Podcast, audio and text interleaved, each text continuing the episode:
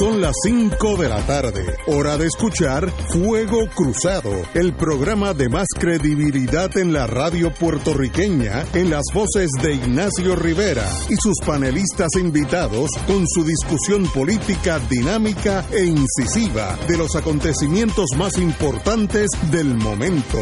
Fuego Cruzado comienza ahora. Muy buenas tardes amigos y amigas todos de Fuego Cruzado. Hoy es lunes, día precioso. Yo miré hacia el norte, ese Atlántico caribeño está precioso en el día de hoy. Llovió para el interior de la isla, lo cual nos ayuda mucho en la sequía. Así que hoy ha sido un día bonito para empezar eh, una semana. Eh, tenemos como todos los lunes el compañero eh, Fernando, iba a decir Cabanilla, Cabanilla es el doctor que está ahí también. Fernando Martín en la línea. Eh, ¿Estás en la línea, Fernando? Sí, claro que sí. Muy Saludos, buenas- Ignacio.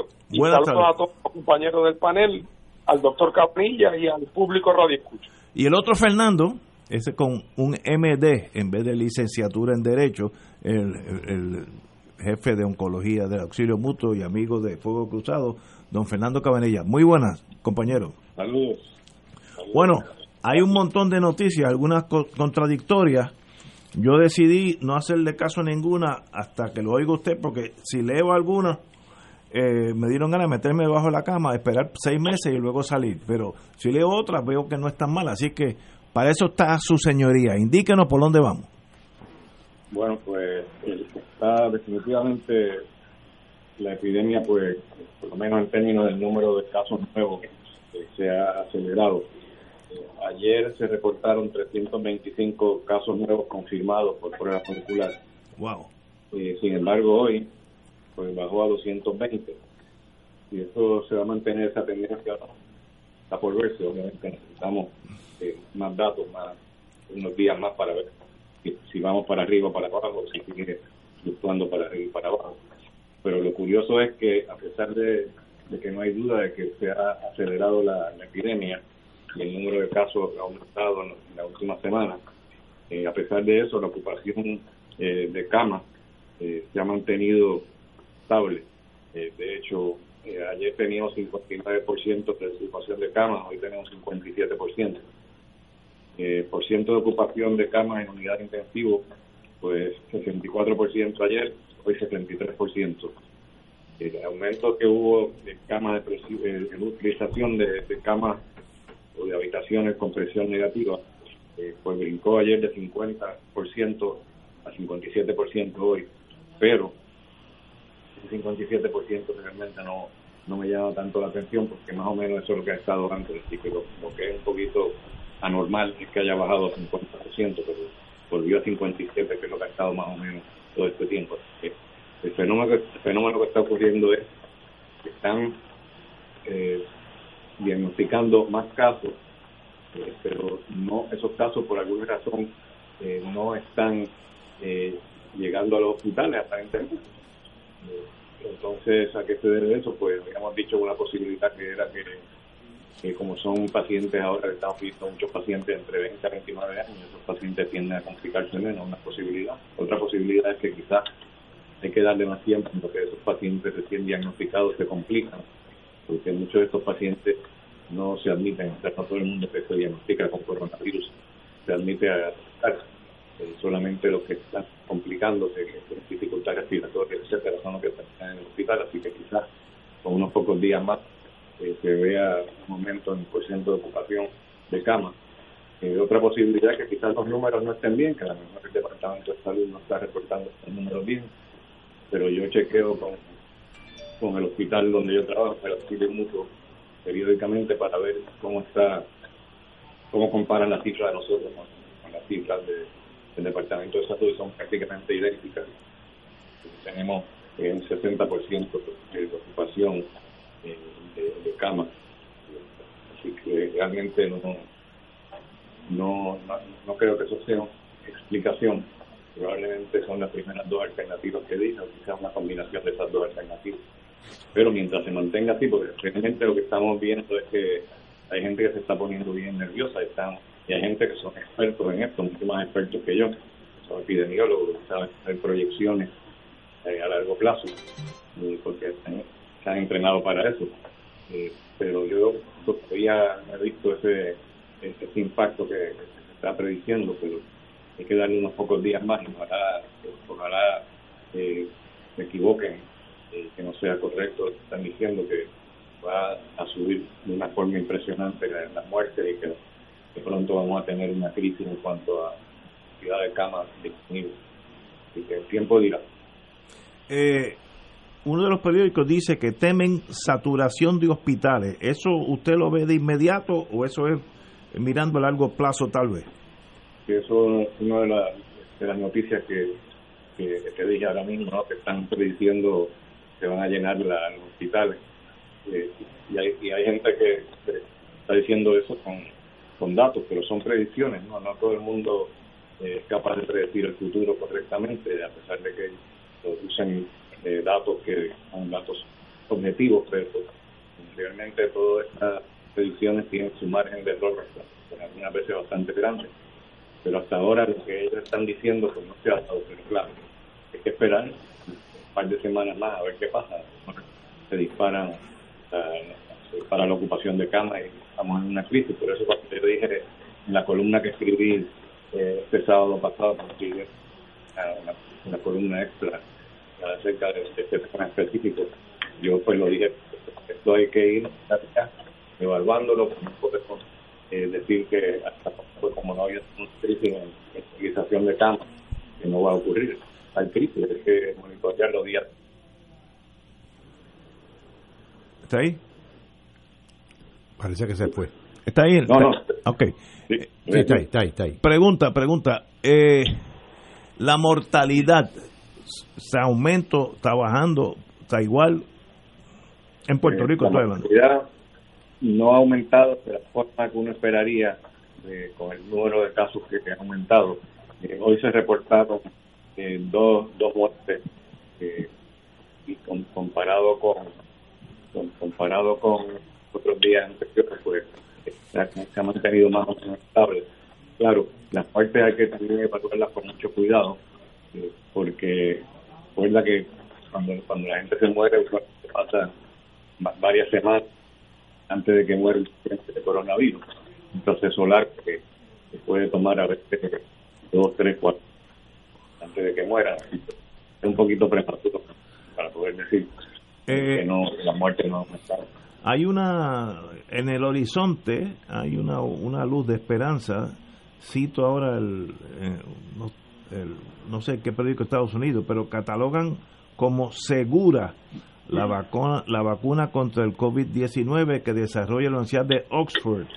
Eh, dicen que parece segura y entrena el sistema, entrena el sistema inmunológico. Eh, así que algún avance se está haciendo en torno a una eventual vacuna. Sí, sabía, sabía que esto venía, que me estaba a preguntar. Esta es la vacuna de la hija tuya. Sí, de, mi hija trabaja en esa compañía. De AstraZeneca. Eh, y es la que más adelantada está. Y no solamente está adelantada, sino que acaban de reportar más casos eh, en los cuales ha, provocado una respuesta de cuerpo muy adecuada. Eh, y además de eso, tiene otra ventaja que la otra vacuna, de la, compañía llamada Moderna, con la que hablamos el viernes pasado, el jueves pasado.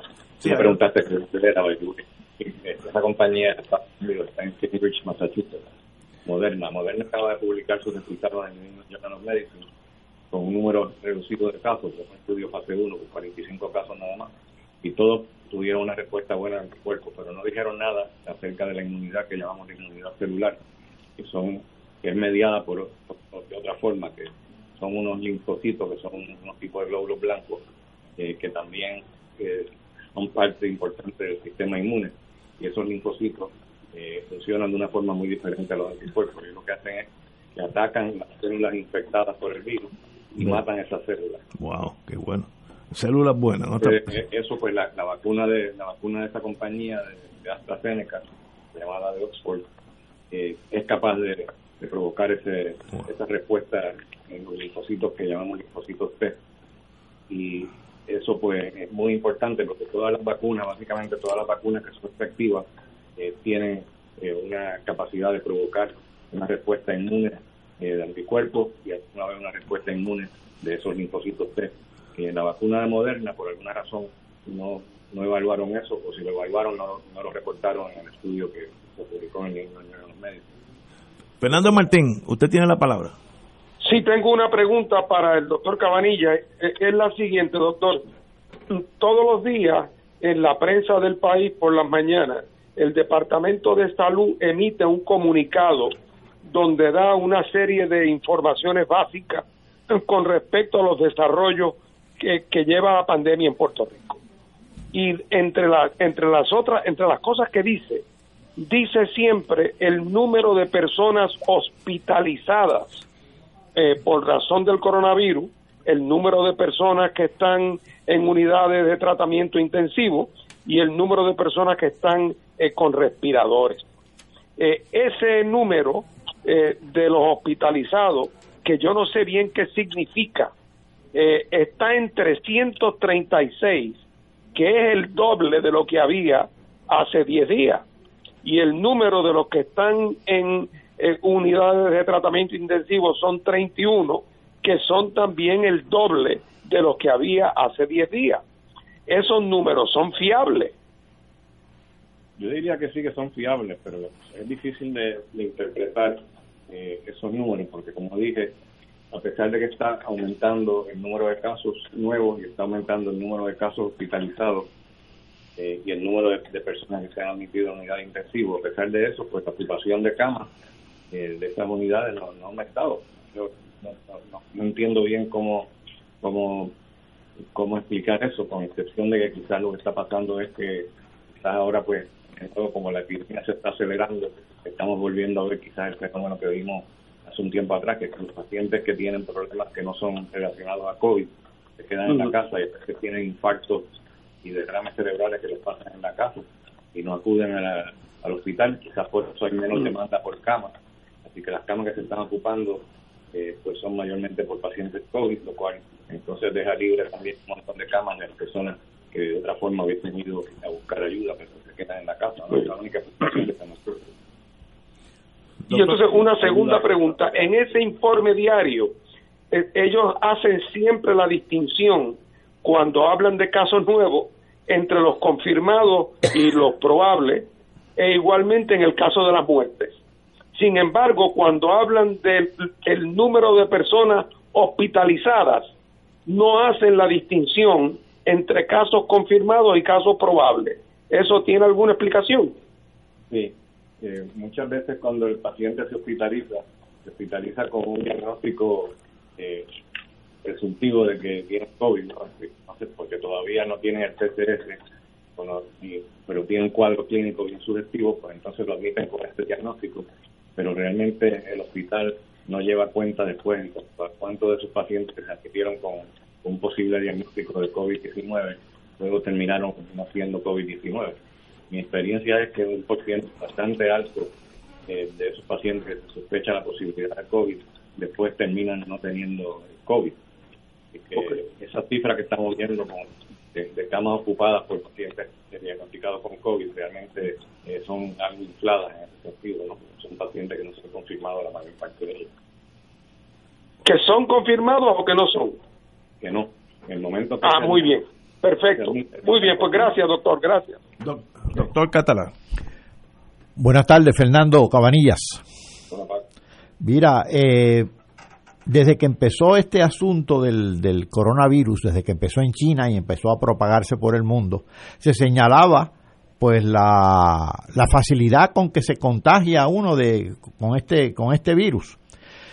Y por lo tanto, pues los casos nuevos van a ir a aumento. Pero entonces también se señalaba, yo recuerdo, lo espero no estar diciendo un disparate, pero se señalaba lo que llamaban el efecto, el efecto manada o el efecto rebaño de que toda la población o gran parte de la población se va contagiando eh, hasta llegar quizás hasta, qué sé yo, un 70%. Recuerdo que, que, esa cifra o ese por ciento se utilizó.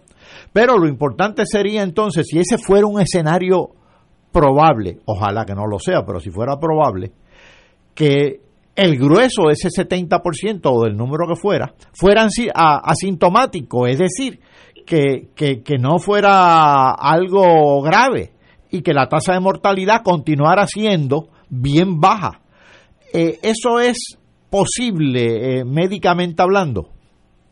Bueno, se sabe que aproximadamente unos 40-50% de los casos eh, son asintomáticos, que se diagnostican muchas veces por la prueba de sangre.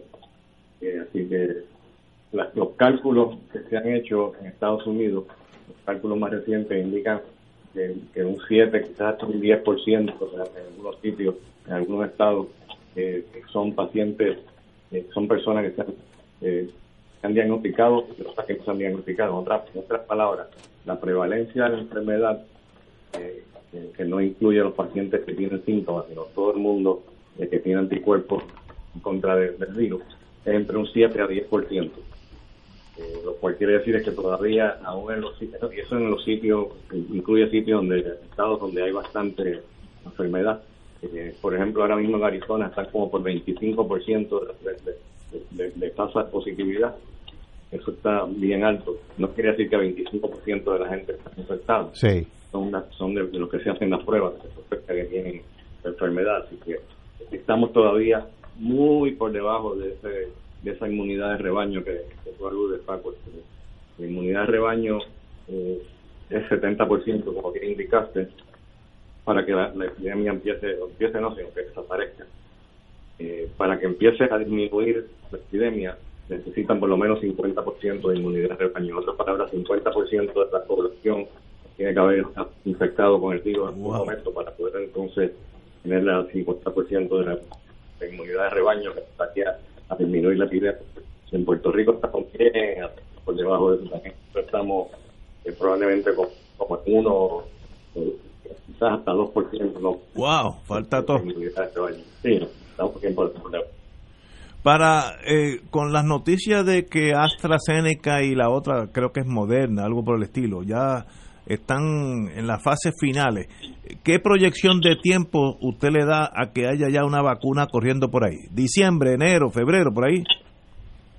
Se supone la AstraZeneca que ya tengan resultados que supuestamente para fines de otoño de este año, antes de finalizar el, año 2020. Eh, pero esos son resultados. No quiere decir que la vacuna va a estar en el mercado, sino que la vacuna se piensa que pues, posiblemente estará en el mercado eh, en enero del 2021. De hecho, ya, ya Gran Bretaña compró 100 millones de... Sí, sí. Oye, eh, de paso, ponga la orden suya ahora para estar adelante. Hay que hablar con eh, tengo una pregunta aquí de alguien que sabe de esto más que yo. La genética está relacionada al asintomatismo. ¿Qué se sabe eso al respecto? pues se sabe de poco. Se sabe algo, por ejemplo, se sabe que los pacientes que tienen, las personas que tienen este tipo de sangre A, que tienden a complicar más, a tener más síntomas, básicamente lo que se sabe. Eh, y otra cosa que se sabe es que los que no, que pacientes que no tienen síntomas, se infectan y no tienen síntomas, usualmente producen menos cuerpo eh, que los que que los que eh, desarrollan síntomas hace sentido porque probablemente lo que indica es que están teniendo una reacción eh, inmune más potente cuando se infectan y tienen síntomas y por eso es que tienen síntomas, no con la inflamación, pero los que tienen menos cuerpo pues tienen aparentemente menos inflamación y por lo tanto menos síntomas. Pero en cuanto a la genética, hasta ahora lo que se conoce, son, que, yo sepa, lo que se conoce es el tipo de sangre, ¿no? que es una cuestión genética, porque el tipo de sangre obviamente se hereda. Interesante. es lo único que está claro. Muy bien, pues doctor, como siempre, un privilegio tenerlo aquí. Hablamos el viernes si Dios así lo desea. ¿Cómo Muchas gracias, muy, muy agradecido. Vamos a una pausa. No me voy a meter debajo de la cama en cuanto llegue a casa y salir de casa seis meses, sino que hay esperanza. Señores, vamos a una pausa. Fuego Cruzado está contigo en todo Puerto Rico. Restaurante y Marisquería Reina del Mar anuncia que ya estamos abiertos y funcionando bajo las medidas de higiene y seguridad establecidas por el gobierno. Hemos rediseñado nuestro amplio salón, cumpliendo con el distanciamiento social. Continuamos con el Festival de Pescado y un variado menú de carnes exóticas y mariscos. Nuestros platos están confeccionados con ingredientes frescos para realzar el sabor gourmet internacional con un toquecito criollo. Además de un menú de especiales diarios para llevar, incluimos la rica paella por 14.95, serenata de bacalao y cabrito guisado deshuesado. Llama ahora y ordena 754-9933. Restaurante y marisquería Reina del Mar. Ambiente elegante con atenciones de primera. Frente al Centro Judicial y Estación Piñero del tren en Atorrey. 754-9933. El licenciado Ricardo Pascual cuenta con 29 años de abogado en la práctica civil de daños y perjuicios, caídas, accidentes, accidentes de tránsito y otros. El licenciado ofrece consultas gratis, incluso si no puede llegar a la oficina, vamos a su residencia. Si usted, un familiar o una amistad ha sufrido un accidente, llame para cita y consulta al 787-510-4883, 510-4883. La oficina del licenciado Pascual está en el Centro Internacional de Mercadeo, carretera 165, Torre 1, oficina 210 en Guaynabo, frente a la cárcel federal. Recuerde, llame para orientarle y ayudarle al 787-510-4883, 510-4883. 2.6 millones de autos en Puerto Rico, algunos de ellos con desperfectos.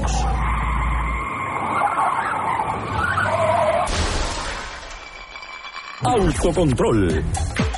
Tu carro. Tu carro. Tu mundo. Lunes a viernes a las 11 de la mañana por Radio Paz 810 AM.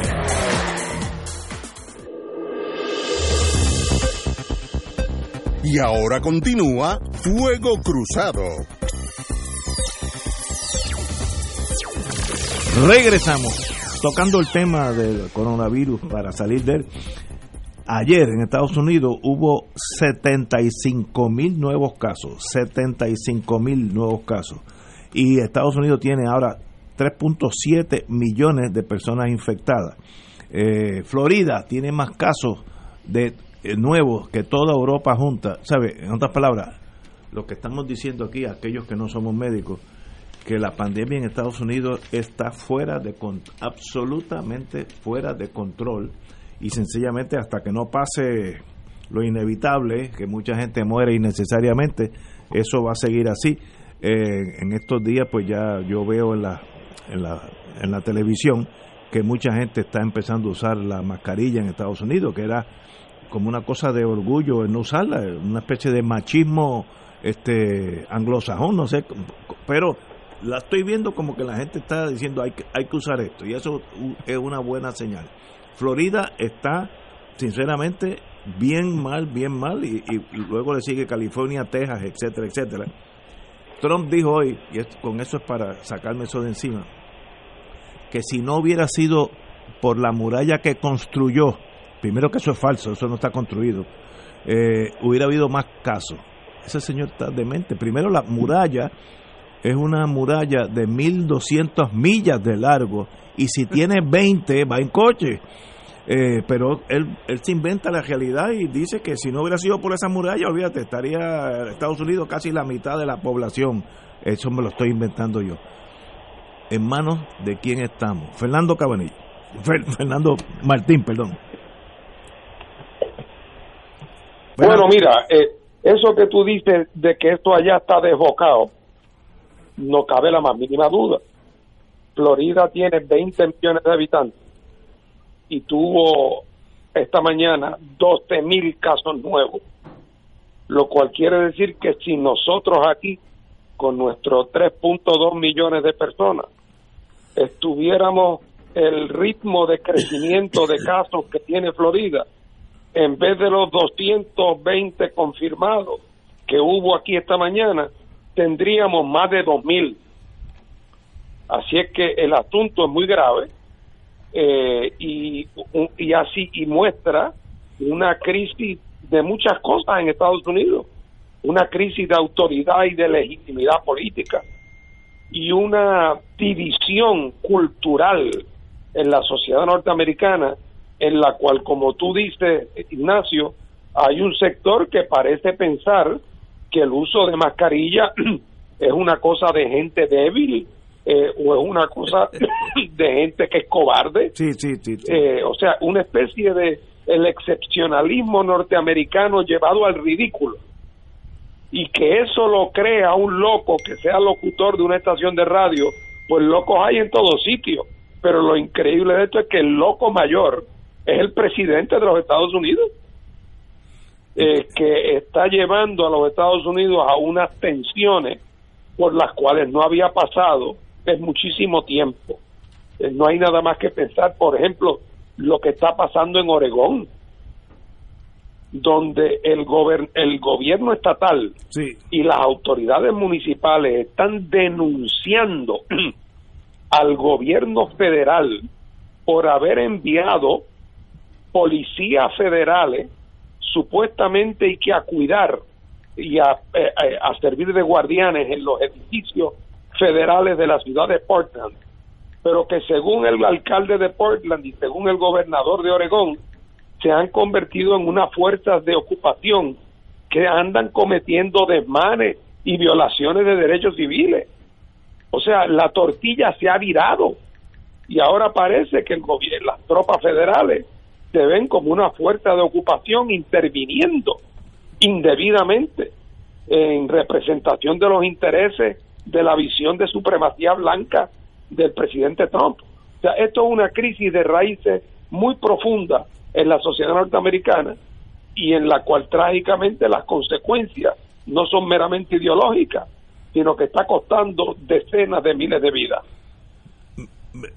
yo leí esa noticia y se me hizo hasta difícil decir, pero ¿por qué hace que haya tropas federales en las, en las calles de, en Oregón, eh, en Seattle, a palo limpio. Yo pensé, habrá una manifestación del grupo 7, algo que, que trajera eh, un motivo, pero no, es que ellos dicen, estamos allí para, eh, tenemos que asegurar la ley y orden en Seattle. Pues, si eso pega... Aunque, aunque, el alcalde y el gobernador están en contra. digan no los queremos aquí. Sí, sí, eso yo no creo que se haya visto jamás Nunca, en, los Estados Unidos. Esto es nuevo de, la locura de Trump. Esto es de, como cuando Eisenhower mandó las tropas para obligar a las escuelas del sur a aceptar a los estudiantes negros, pero al revés. Eh, interesantísimo esto. Ay Dios, bueno. Eh, eh, de verdad que es algo eh, difícil de comprender. Y, de paso, estoy de acuerdo con el secretario de Salud, el doctor Lorenzo González, que dijo que el DMO, esa cuestión de turismo, tiene que anunciar inmediatamente que Puerto Rico no está abierto para el turismo. Yo creo que eso es imprescindible. Yo sé que por el otro lado, pues los, el Ministerio de Turismo quiere que haya muchísimo más turismo por los hoteles, etcétera pero en este momento estamos en una crisis y el foco de infección es el aeropuerto. Así que, que si no viene un turista en los próximos dos meses, económicamente sí, nos duele, pero yo creo que de punto de salud es una, una norma muy importante que se haya tomado. Como siempre pasa, y vaguedad, nadie sabe lo que está pasando, eh, no, no hay decisiones, pero yo creo que el secretario de salud tiene muchísima razón.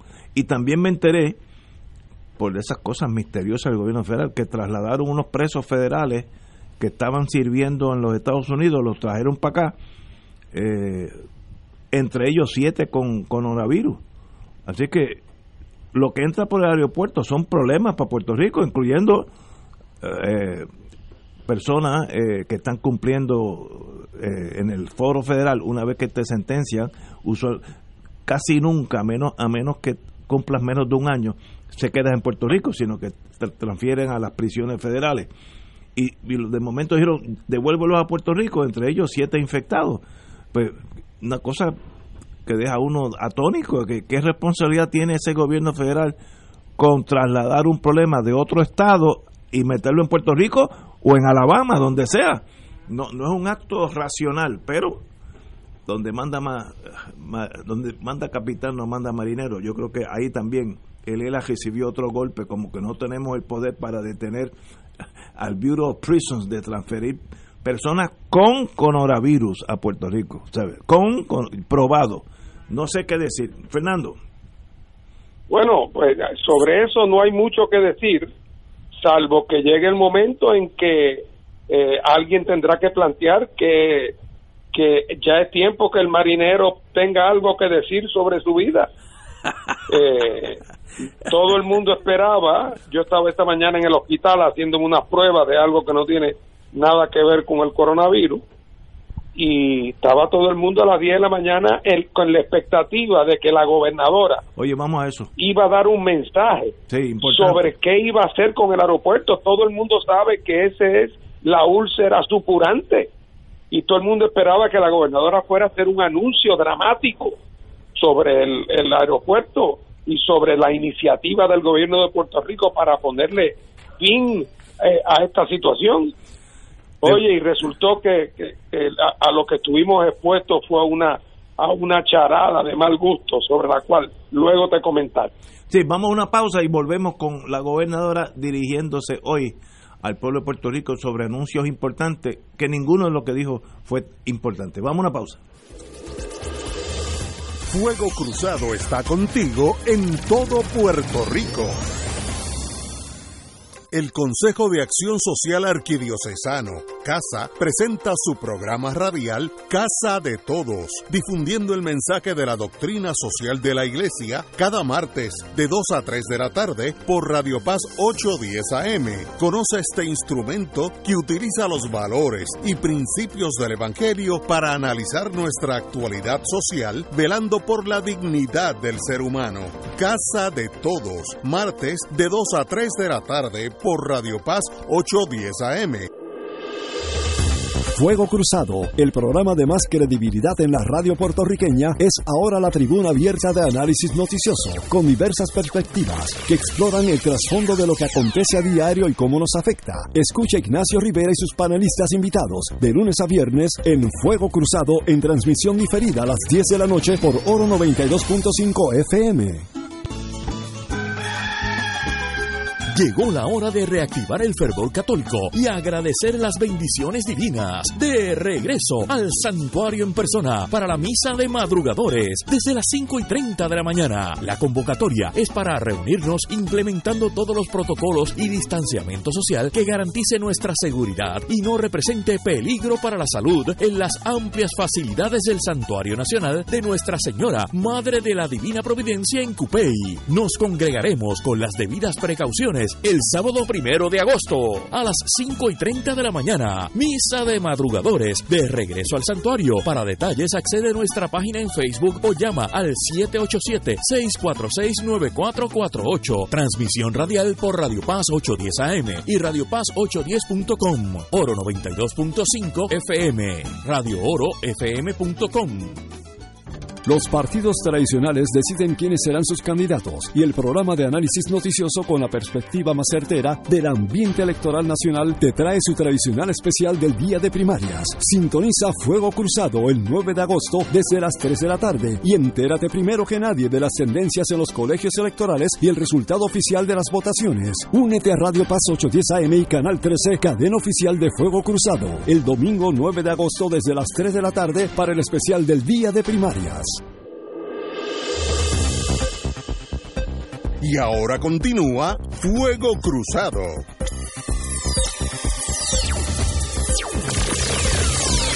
Regresamos, amigos y amigas. Vamos a la señora gobernadora. Hoy se dirigió al pueblo de Puerto Rico. Eh, yo estoy concuerdo con Fernando Martín. Yo esperaba que iba a decir algo del aeropuerto, iba, iba a revertir las horas de, de apertura. Yo, yo pensé que íbamos a entrar en una en una faceta más, más restringida en torno al coronavirus. No fue así, fue un discurso político clásico donde se promete todo. En mis tiempos, cuando yo era chiquito, como no había mucho dinero, la semana antes de las elecciones, tiraban piedra en los senderos, en los caminos de, de adjuntas y eso era un gran avance. Y desde entonces la vida no ha cambiado nada. Lo único que ahora pues son más sofisticados, más neveras y cositas, este, pero eso no ha cambiado. Y la señora hoy tiró piedra en los, en, los caminos vecinales eh, de mi juventud. Eh, habló estrictamente política, elevar a rango constitucional el pago del retiro, eso nadie puede estar en contra de eso. ¿Qué efecto tiene? Pues muy poco, porque si no hay dinero, no hay dinero. El rango constitucional tiene la deuda y, hace dos o tres años que no la pagamos, sí. Pero suena bonito, es algo, nadie puede estar en contra, etcétera, etcétera. Eh, dijo que al presente el pago de las pensiones está rezagado, eh, por tanto si lo subimos a rango constitucional pues tiene más seguridad, pues mire, si no hay dinero puede estar escrito en sangre, no va a pagar lo que uno no tiene. Eh, eh, también el día de las... Ah, eso lo, como hay que cambiar la constitución, eso tiene que ir una consulta el día de las elecciones también habló de otras medidas como salud, retiro, vivienda, municipio, el CRIM, etcétera, etcétera, todos recibiendo dinero. Eh, no dijo nada de la Junta de Control Fiscal, que son los que tiene que decir la última palabra sobre todo esto. Pero como aquí tenemos un economista, de eso de verdad, doctor en economía, eh, ¿qué fue lo que dijo la gobernadora? ¿Qué prometió y qué realidad tiene lo que dijo? Bueno, la pura, la pura, verdad es que el discurso de la gobernadora de esta mañana, pues eh, jesucita las promesas de Quincaya que hizo sobre en el mensaje sobre el estado del país. No debemos olvidar que estamos a 20 días plazo de, de las primarias internas en el PNP y a poco más de tres meses para las elecciones generales. Entonces ella hizo un montón de promesas eh, que van a ser objeto de consideración en una sesión extraordinaria que convocó, que comienza mañana, una sesión extraordinaria de la Asamblea Legislativa. Valga decir que yo no apunté todas las promesas porque el, listado de promesas es un poco extenuante, pero comienza eh, con el tema de la salud. Sobre todo para proteger, según ella, a pacientes y a proveedores de servicios de salud, entiéndase farmacias, médicos, laboratorios clínicos, frente a las aseguradoras. ¿Desde cuándo estamos hablando de eh, pagadores únicos o de plan universal de salud para enfrentarnos a las aseguradoras? Esto es un tema viejo, pero obviamente ella no está hablando de pagador único ni de plan universal de salud, sino de una una serie de medidas, por ejemplo, como eliminar la discreción que tienen las aseguradoras para imponer topes a ciertos tratamientos, no especificó cómo, pero vendrá un proyecto de ley, eh, y una serie de, de, plazos, congelación a, el, expedir las medicinas, eh, también incluyó eh, a los afectados por los terremotos del suroeste, en este caso propone una transferencia, o, más bien autorizar a la autoridad para el financiamiento de la vivienda a transferir casas reposeídas a los damnificados eh, por los terremotos. No sabemos cuáles van a ser los criterios de eso todavía, naturalmente. Eh, lo que más quizás ha llamado la atención es el otro referéndum que se haría el día de las elecciones para elevar a rango constitucional el pago de retiro a los servidores públicos y darle una prioridad en términos de las obligaciones que tiene el Estado con sus acreedores. Eh, ¿cuán, ¿Cuán retrospectivo puede ser eso? Yo tengo mis serias dudas, ustedes son abogados, pero me imagino que eso es prospectivo. Así que hay también una serie de, de promesas y promesas engañosas. También incluye una asignación de 536 millones para reservas de emergencia. No sé muy bien qué opinará la Junta de Control Fiscal sobre este particular. 20 millones para las, organizaciones eh, no gubernamentales, eh, liberalizar las visitas de, de los familiares a los confinados, independizar el Instituto de Ciencias Forenses o el negociado de Ciencias Forenses del Departamento de Seguridad Pública, departamento que debería ser eliminado porque la verdad que ha sido un desastre, no únicamente con relación a forenses, sino con relación a la policía y a todo, a emergencias médicas y a todo. Eh, también autoriza Hacienda a proveer asistencia de emergencia con préstamos al CRIM, esto es para los municipios, de hasta 185 millones de dólares. Así que hay toda una serie de compromisos presupuestarios de compromisos económicos eh, que presumo yo van a ser objeto de bastante discusión eh, con la Junta de Control Fiscal si la Asamblea legislativa actuara sobre ellos, que no sabemos cómo va a batirse el cobre en la Asamblea Legislativa, sobre todo cuando tenemos a una Cámara que es de Pierluisi, a un Senado que es de, de la gobernadora y estamos a 20 días de las primarias. Esto realmente, si aquí hay algunas ideas buenas, realmente las han matado porque están tan obviamente politizadas en función de unas primarias dentro de 20 días que realmente esto no, no, no, no se puede tomar en serio. Fernando. Y mira, este, este, tú sabes, este, este no es el caso clásico donde se le ve el refajo político. Este es el caso donde se le cae el refajo. O sea, la transparencia aquí raya en la pornografía. ¿A quién se le ocurre 20 días antes de la primaria eh, hacer un festín de promesas como esta? Pero voy a lo siguiente cuando yo llegué de Estados Unidos a Puerto Rico a, después de estudiar leyes y me encontré que aquí había una eh, eh, la visión que había sobre los fiscales acuérdense que la gobernadora fue fiscal muchos años había dos paradigmas sobre los fiscales. Unos eran los fiscales que se consideraban gente seria honorable que como tú dices Ignacio los extrae extrae a las bolas bolas gente consciente de su responsabilidad ética como representantes del Ministerio Público, gente de palabra, eh, bueno, eh, y estaban por el otro lado otros fiscales que eran los fiscales de los trucos, de las malas mañas, de los de intimidar testigos, de lo que es colaborar con la policía para arreglar la escena. Eh, bueno, y cada día más el comportamiento de la gobernadora se acerca al paradigma del fiscal tramposo ¿A quién se le ocurre en el día de hoy, cuando todo el país está con la expectativa de qué pasos se van a tomar para enfrentar este incremento en el virus, particularmente los problemas del aeropuerto, los problemas de los hogares de ancianos? Y de momento, el, la gobernadora anuncia ayer que va a dar unas declaraciones hoy, es decir, aprovechándose de la ansiedad y el temor de la gente para lograr audiencia. Oye, esto es una manipulación que no tiene nombre. Eso es una falta de escrúpulo que no tiene nombre. Para entonces, una vez que tiene su audiencia, todo el mundo en la expectativa, venir entonces a utilizarlo como un anuncio político pagado con fondos públicos.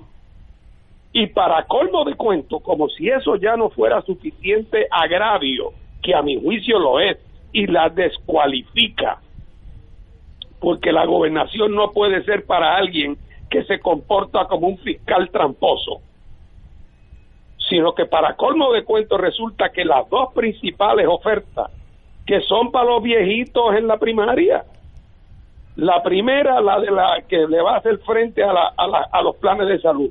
Oiga, ¿y dónde estaba el gobierno de ella cuando se negociaron los últimos contratos con los planes de salud? Que 90% de las cosas que ella dice que le gustaría hacer pudieron haberse hecho por la vía contractual si el gobierno tiene un poder monopolístico en esta negociación. Además, están eh, durmiendo el sueño de los justos. Proyectos magníficos que están radicados en la legislatura, algunos por la delegación del PIB, que tienen que ver con los derechos de los proveedores, que tienen que ver con los derechos de los pacientes, que tienen que ver, y esto la gobernadora ni para allá miró, durante el año que lleva en la gobernación y ahora la última hora preocupado por el voto de los ciudadanos de la tercera edad. Eh, lo va a buscar. Lo otro es el planteamiento del retiro. Primero que lo que ustedes señalan es absolutamente cierto. Ella dice que quiere que después de los deudores vengan los pensionados. en la constitución. Bueno, ¿después de quién? De los que no han podido cobrar en cuatro años sí, pero, pero, que, que, o sea, es que, pero para colmo de cuento, refleja ignorancia. Porque ella, yo no sé si ha leído la constitución, no sé, pero la constitución dice que primero van los, los, los, los bonistas, ¿verdad? El pago de la deuda eh, y sus intereses. Dice la Constitución, y después será en el orden que se determine por ley, que es la ley que crea el negociado de presupuesto original de Puerto Rico. Y cuando uno va a esa ley, hay un orden de prelación. Y si ella lo que quiere es que en ese orden de prelación de la ley esté primero el pago de la pensión, puede enmendar la ley, no tiene que enmendar la constitución para eso. Seguro. Pero parece que como los fiscales tramposos, casi siempre también coincide con los fiscales ignorantes. muy, bien, yo creo que fue este tipo de cosas, por lo menos de, la vista de muchos amigos con que yo he hablado, SEIPA, to be exact, eh, le ha costado, pero le ha costado en el sentido de prestigio, de seriedad, pero ella no le está hablando a estas personas, le está hablando a esos viejitos para las primarias, que es su target. Luego, que ninguna de esas la va a cumplir, eso es estipulable ahora. Ella no va a hacer nada de eso, pero eh, las primarias las ganan como sea. Y entonces uno tiene que echarse un paso para atrás y, eso es la dirección de Puerto Rico, es esto. El destino de todos nosotros depende de esta gente que está mirando una primaria casi relevante y si tiene que pasarle, tumbar el yunque para ganar esa primaria, ya estarían los bulldozers allí montados. Eh, de verdad es desesperante ¿Qué, opción tenemos? Pues yo no sé si alguna, tal vez no haya ninguna y es momento de, como han hecho ya casi 500 mil puertorriqueños irse de aquí, eh, que sería una tragedia. Paco. La verdad que no recomiendo la Florida como destino. en estos días. la verdad es que, que la gobernadora seleccionó sus electores eh, muy cuidadosamente, como dice Fernando, los pacientes, los empleados públicos, los, jubilados, los alcaldes, que son los movilizadores de electores. Lo del crimen está prácticamente esculpido eh, con, la, con la figura del alcalde. Eh, y es, tan obvio, realmente lo que ha pasado con el coronavirus aquí y ahora con la política, faltando tantos tan pocos meses para las elecciones aquí en Estados Unidos, es que la crisis económica se ha tornado en algo no depresivo, no es una depresión ni una contracción económica, es algo, es una especie de atrofia, de desproporción, todo está desproporcionado, la política está desproporcionado, esto, esto que anuncia aquí la gobernadora es una desproporción. Eh, la economía está desproporcionada. Mientras unos detallistas cierran, pues Besos, el de, el de Amazon, pues aumentó en tres meses su fortuna personal de 100 mil millones a 150 mil millones. Pues esto no es recesión económica, es una depresión, es una atrofia, una desigualdad tan brutal. Y esto se refleja, se revela también en la, en la desesperación de los políticos. Por cierto, a mí este discurso, a 20 días de las primarias, me da la impresión de que las encuestas no la están favoreciendo porque me parece que es un discurso producto de la desesperación, esta quincalla exagerada. Hay algo de eso. Y es quincalla, eso no es hombres de Estado o mujeres de Estado en este en este caso, no no no son los líderes que esta nación necesita. Y yo no sé si los hay eh, para estas elecciones, tampoco estoy exagerando, ¿no? Eh, me, yo creo que los, los otros candidatos a la gobernación, sin excepción, deben hoy dejarse sentir en torno a esta charada, porque esto es con fondos públicos. Eh, esta propaganda de ella es pagada por todos nosotros.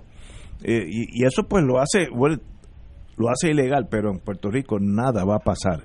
Sabemos que es ilegal, pero la Junta de, Elecciones, eso no va a hacer absolutamente nada. Así que ella lo sabe y cada cual por su lado.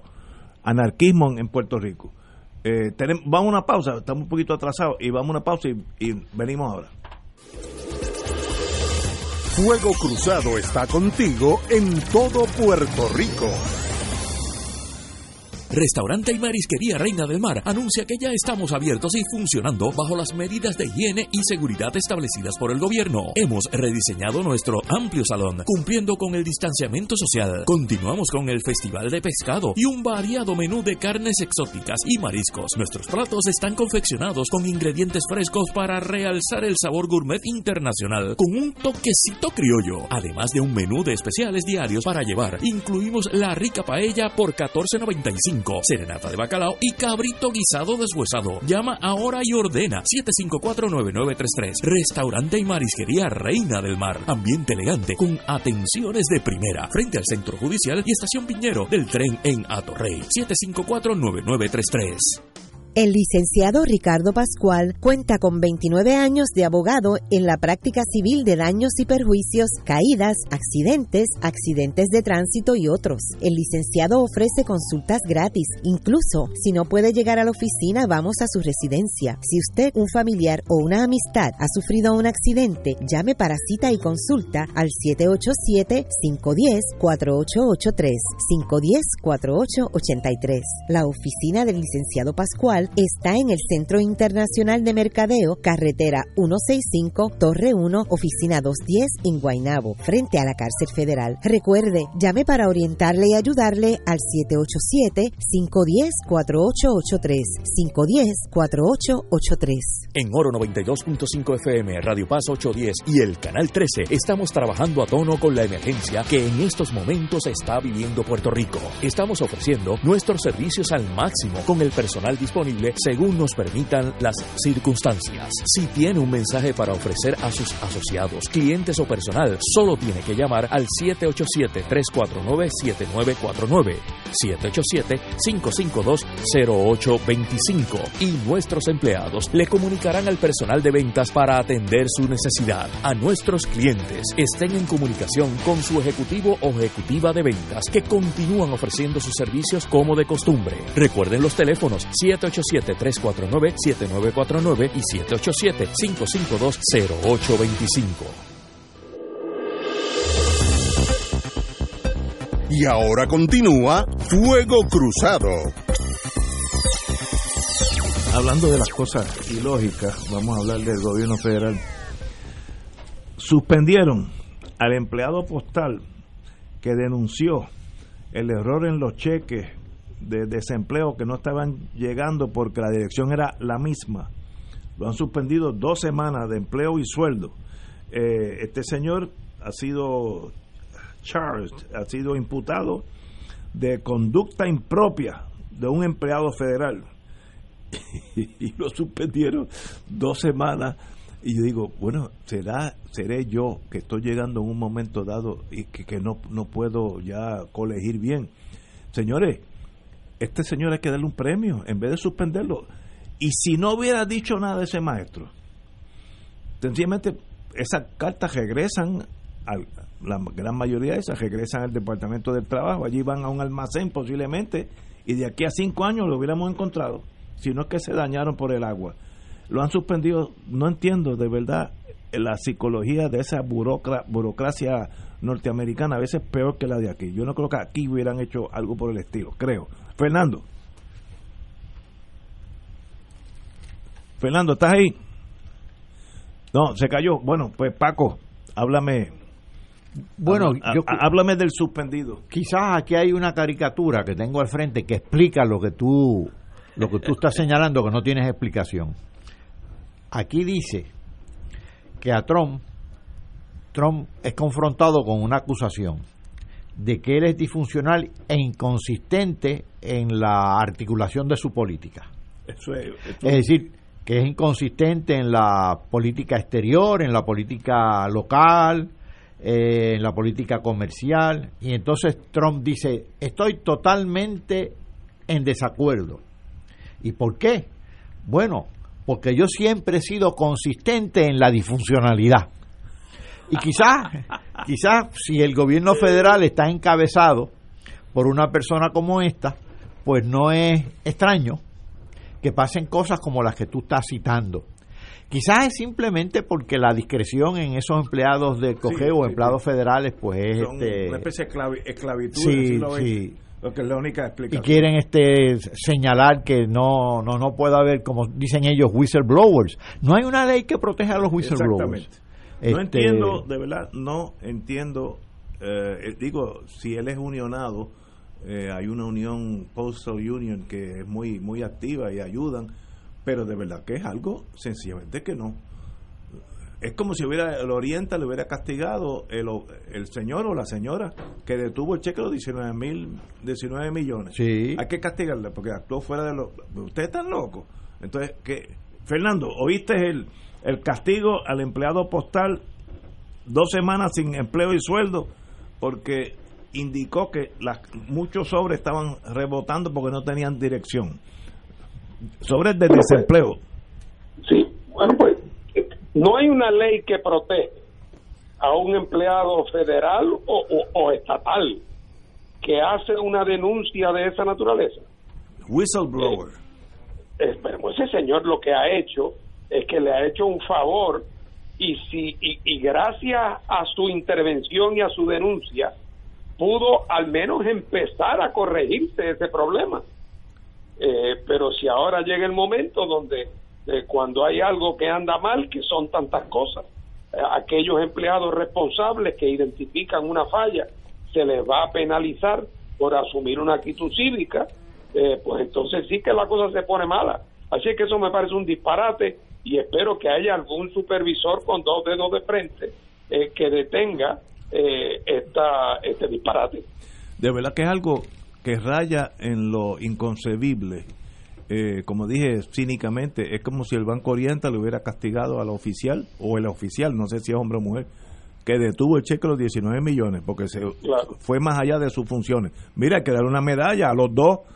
Así es. Eh, pero, pero, eh, de verdad, mientras uno más vive, menos entiende, y eso eso ha sido así. Tenemos unos minutos antes de la pausa, y quiero decir, el mundo, me perdonan aquellos que saben que me gusta el mundo militar. Hoy, hoy, se firmó la paz 1954, hoy, un día como hoy, entre Francia y Vietnam, cuando Francia admitió que no podía contener el ataque de Vietnam en, en, el norte de Vietnam, eh, específicamente en Dien Bien Phu, y sencillamente pues sucumbió bélicamente ante los vietnamitas y luego en, en Ginebra firmaron la pipa de la paz y, ahí mismo también se separó el norte y el sur de Vietnam, pero eso es otro capítulo que no viene al caso. Lo importante es que hoy un pueblo eh, con un mínimo de armas ante Francia con la gran ayuda de los Estados Unidos que estaba sufragando casi el 70% de la guerra francesa en Vietnam era pagada por los Estados Unidos. Sencillamente Vietnam dijo, no importa el costo, seremos libres y así mismo fue. Y hoy, un día como hoy, un día julio 20 de 1954, Vietnam sube por primera vez en su historia la, la, bandera roja con una estrella eh, amarilla. Eh, que aquellos que tuvieron en aquellos años por allá, pues ya la han visto. Eh, como dijo Fidel Castro, y en eso yo lo, lo apoyo 100%. Vietnam, cuando se refieran a Vietnam, hay que hablar del Vietnam heroico, y eso es absolutamente cierto. Esa gente perdieron dos millones de soldados, dos millones de soldados y no se rindieron. Algo pues, sencillamente que en los anales de la historia militar jamás ha habido una cosa tan desproporcionada y a la misma vez que el chiquito le gana al grande, que también es fantástico. Fernando. Bueno, y lo increíble es el desenlace histórico de toda esa metida de pata de parte de los Estados Unidos que tanto le costó a los Estados Unidos no solamente en vida y en, y en tesoro, sino también en, su prestigio internacional. Eh, pues al sol de hoy, con el correr de los años, Estados Unidos y Vietnam tienen relaciones muy estrechas. Eh, Vietnam ha sido un éxito económico extraordinario, eh, sigue siendo un régimen de partido único. con esto de la pandemia, por ejemplo, han sido de los países que más exitosamente lo han afrontado y los americanos han hecho sus pases con Vietnam en todo sentido. Lo que parece increíble es que habiendo que en, las relaciones con Cuba, donde los cubanos no, no mataron ni a un solo soldado americano, la actitud de los Estados Unidos con Cuba siga siendo una de aislamiento y de y de y de hostilidad y de confrontación y de intentar sofocar eh, a ese a ese país. Eh, mientras con Vietnam donde perdieron 54 mil hombres tienen una relación de socios comerciales y, diplomáticos. Vaya usted a saber lo que es la importancia eh, nefasta que ha tenido esa presencia de ese exilio de derecha en Miami que movido por su resentimiento y habiendo adquirido fuerza política en el estado de la Florida, han logrado que Estados Unidos convierta su política hacia Cuba en un gran ridículo nacional que por fin eh, Obama estuvo a punto de rescatarlo, pero ahora ha vuelto a la oscuridad con Trump y sus secuaces. Son las seis de la tarde, tenemos que ir una pausa y regresamos con Fuego Cruzado. Fuego Cruzado está contigo en todo Puerto Rico. Aquí la llama se enciende cada tarde a las 5 porque escuchas Radio Paz 810 AM, WKBM San Juan y retransmite en diferido WOROFM Corozal San Juan, la Casa de Fuego Cruzado, el programa de más credibilidad en la radio puertorriqueña.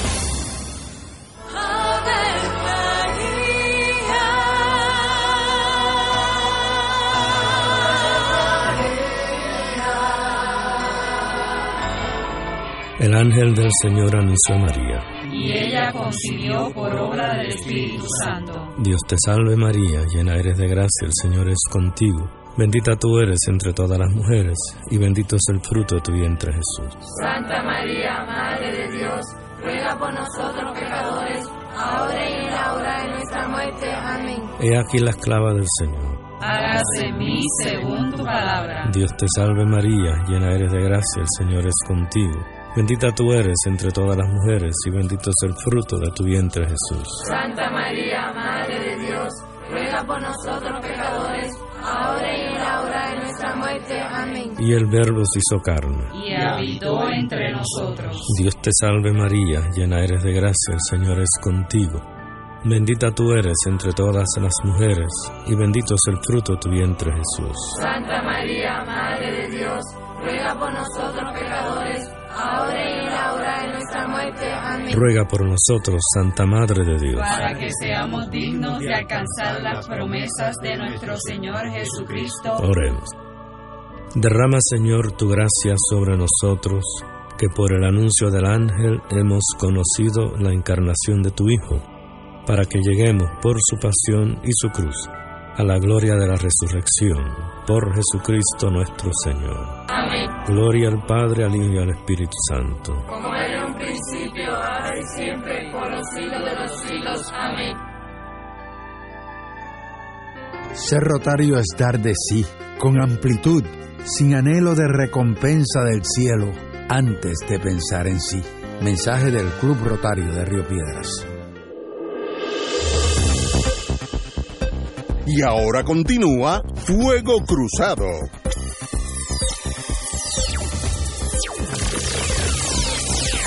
Regresamos.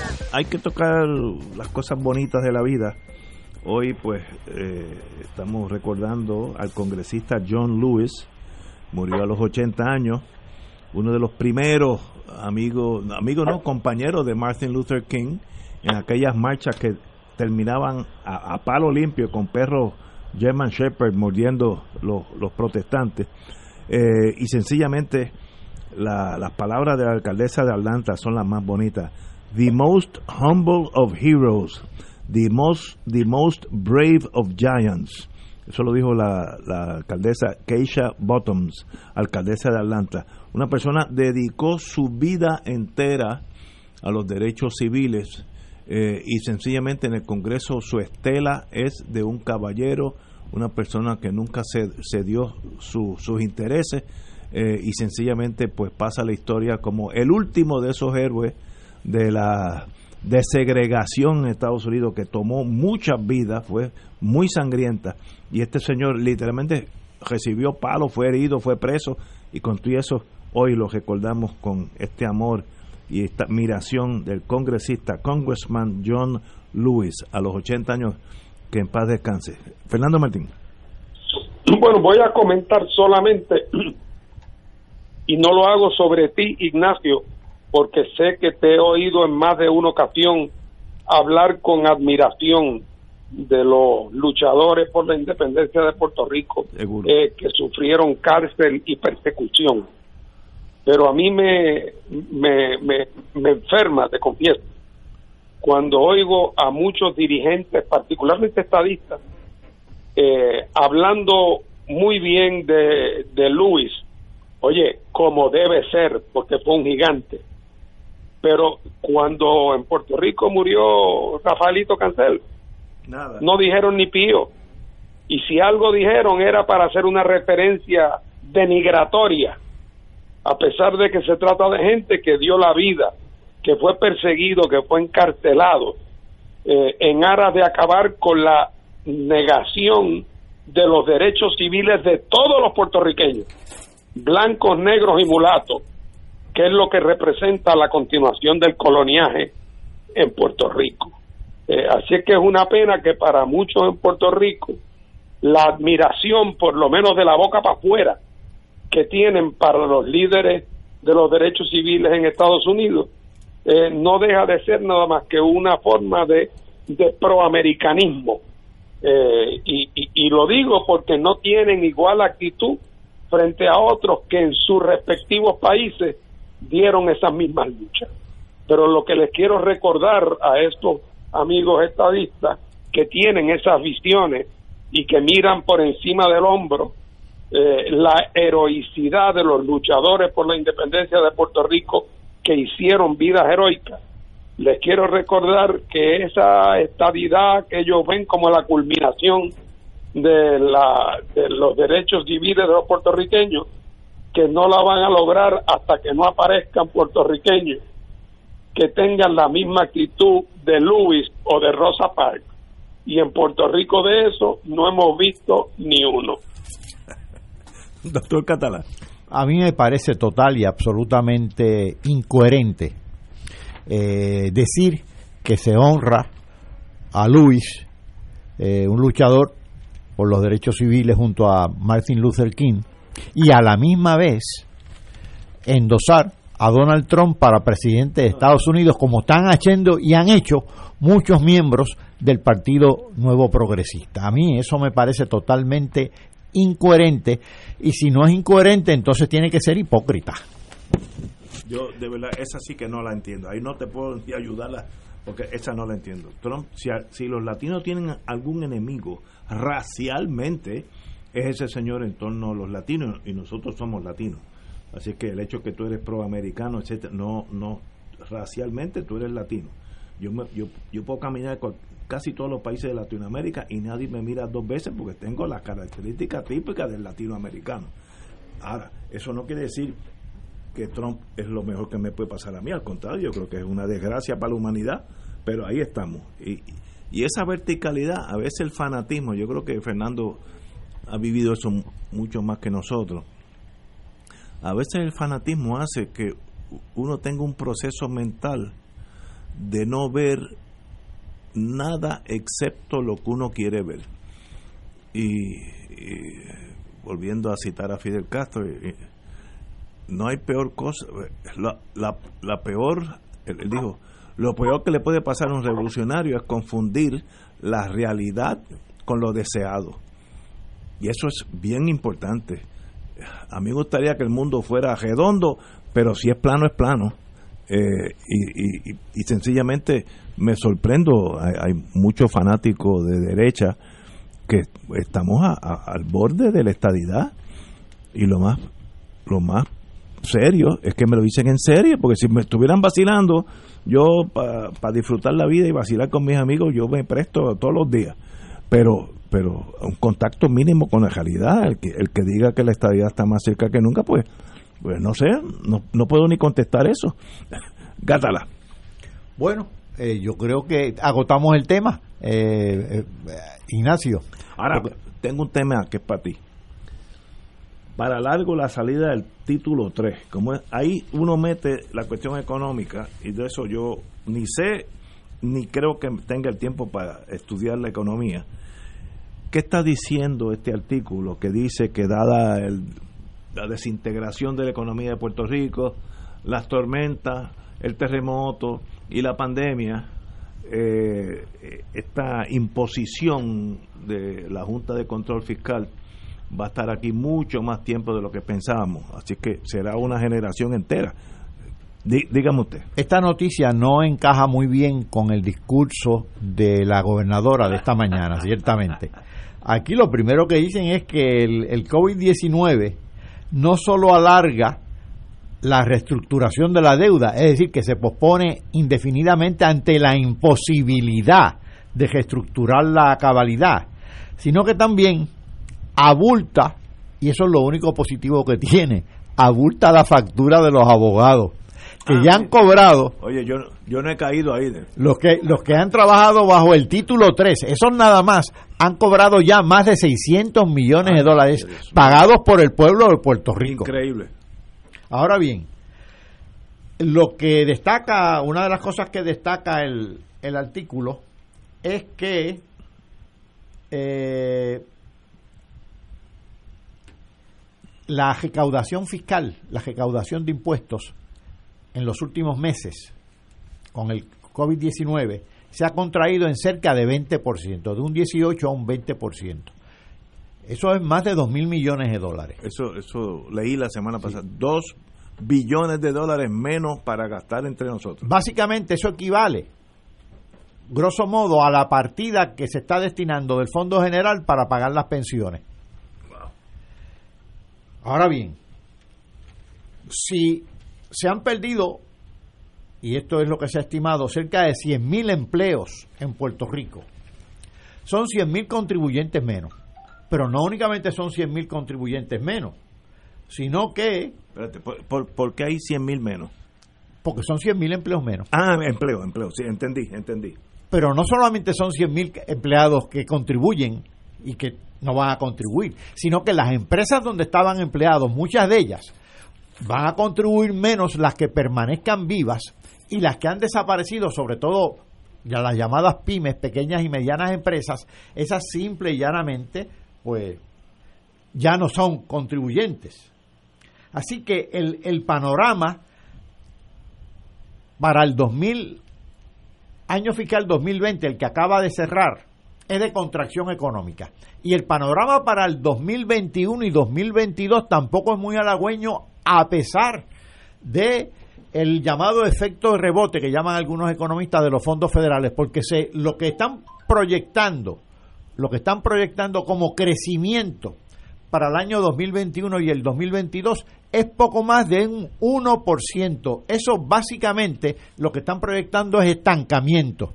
Así que en la economía de Puerto Rico ya llevamos eh, 15 años de contracción y cuando pronostican algo positivo, luce como estancamiento. Ese es el cuadro. Y ante ese cuadro, los planes fiscales de la del gobierno y de la Junta de Supervisión Fiscal, los planes de ajuste de la deuda, valen el papel, no valen el papel en que están escritos porque todos sus supuestos, todos, absolutamente todos, se han resquebrajado. Y de ahí es que estamos partiendo. Y en ese escenario es que la gobernadora viene esta mañana a prometer villas y castillas porque faltan 20, 20 días para las primarias. Si eso es responsabilidad pública, pues yo no sé qué es responsabilidad pública. Eso es just como dicen los americanos, little politics, la política chiquitita. Vamos a una pausa y regresamos con Fernando Martín. Fuego Cruzado está contigo en todo Puerto Rico. Los partidos tradicionales deciden quiénes serán sus candidatos y el programa de análisis noticioso con la perspectiva más certera del ambiente electoral nacional te trae su tradicional especial del día de primarias. Sintoniza Fuego Cruzado el 9 de agosto desde las 3 de la tarde y entérate primero que nadie de las tendencias en los colegios electorales y el resultado oficial de las votaciones. Únete a Radio Paz 810 AM y Canal 13, cadena oficial de Fuego Cruzado, el domingo 9 de agosto desde las 3 de la tarde para el especial del día de primarias. Peace. En Radio Paz 810 AM agradecemos las contribuciones de nuestros oyentes recibidas a través de ATH Móvil durante esta larga cuarentena, que nos ha permitido mantenernos en el aire a pesar de la difícil situación económica que nos ha golpeado duramente. Permanecemos a flote, pero cada vez es más cuesta arriba la misión de seguir operando este ministerio radial al servicio de nuestros hermanos en la fe y nuestra iglesia. Ahora más que nunca necesitamos de tu solidaridad. Entrando a la aplicación ATH Móvil de la siguiente manera. Paso número uno, marca Pay Business. Paso 2, busca Radio Paz 810. Número 3, escribe la cantidad del donativo. Y número 4, presiona enviar. Muchas gracias por tu ayuda y mil bendiciones ahora y siempre. Todos los jueves Radio Paz y la Administración del Seguro Social te ofrecen un espacio informativo para orientarte y aclarar tus dudas sobre los derechos, requisitos y obligaciones para poder disfrutar de sus beneficios. Plantea tus preguntas por el 787-300-4982 y conoce antes que nadie los detalles concernientes a cambios y nuevas regulaciones, escuchando todo sobre Seguro Social con Víctor Rodríguez los jueves de 2 a 3 de la tarde por Radio Paz 810. No puedes perderte de martes a viernes de 9 a 10 de la mañana por Radio Paz 810 AM, tu programa favorito. De todo un poco con Manolo Almeida y su grupo. Salud, motivación, cultura, farándula y más. ¡Estamos vivos! Y ahora continúa Fuego Cruzado. Bueno, señores, vamos a hablar de la...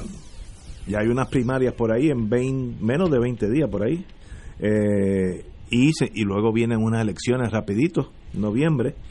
Y hoy ve- hay varios artículos en la prensa que, la Comisión Estatal de Elecciones pues se encuentra en una posición incómoda y estoy siendo fino porque todavía eh, estamos sin papeletas inscritas, eh, estamos a tres semanas de las primarias la impresión de papeleta no se ha efectuado, no hay coordinación con el ente que las va a contar electrónicamente, que el papel pues tiene que ser coordinado con la computadora para que la computadora pueda leer los espacios y el tamaño, etcétera, etcétera, como decía el doctor Catalán antes de empezar el programa.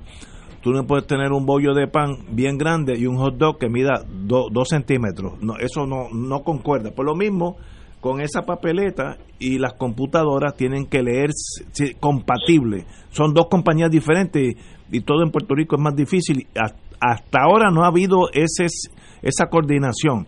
No me sorprendería que terminemos contándolo papelito a papelito como en, en mi tiempo cuando yo empecé este mundo.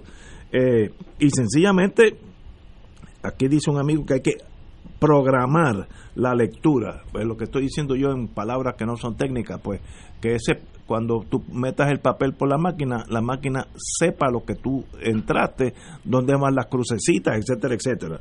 Eh, sencillamente eh, hay críticas de- dentro de la Comisión Estatal de Elecciones, los representantes de los diferentes partidos que dicen que sencillamente administrativamente la Comisión Estatal de Elecciones está muy mal.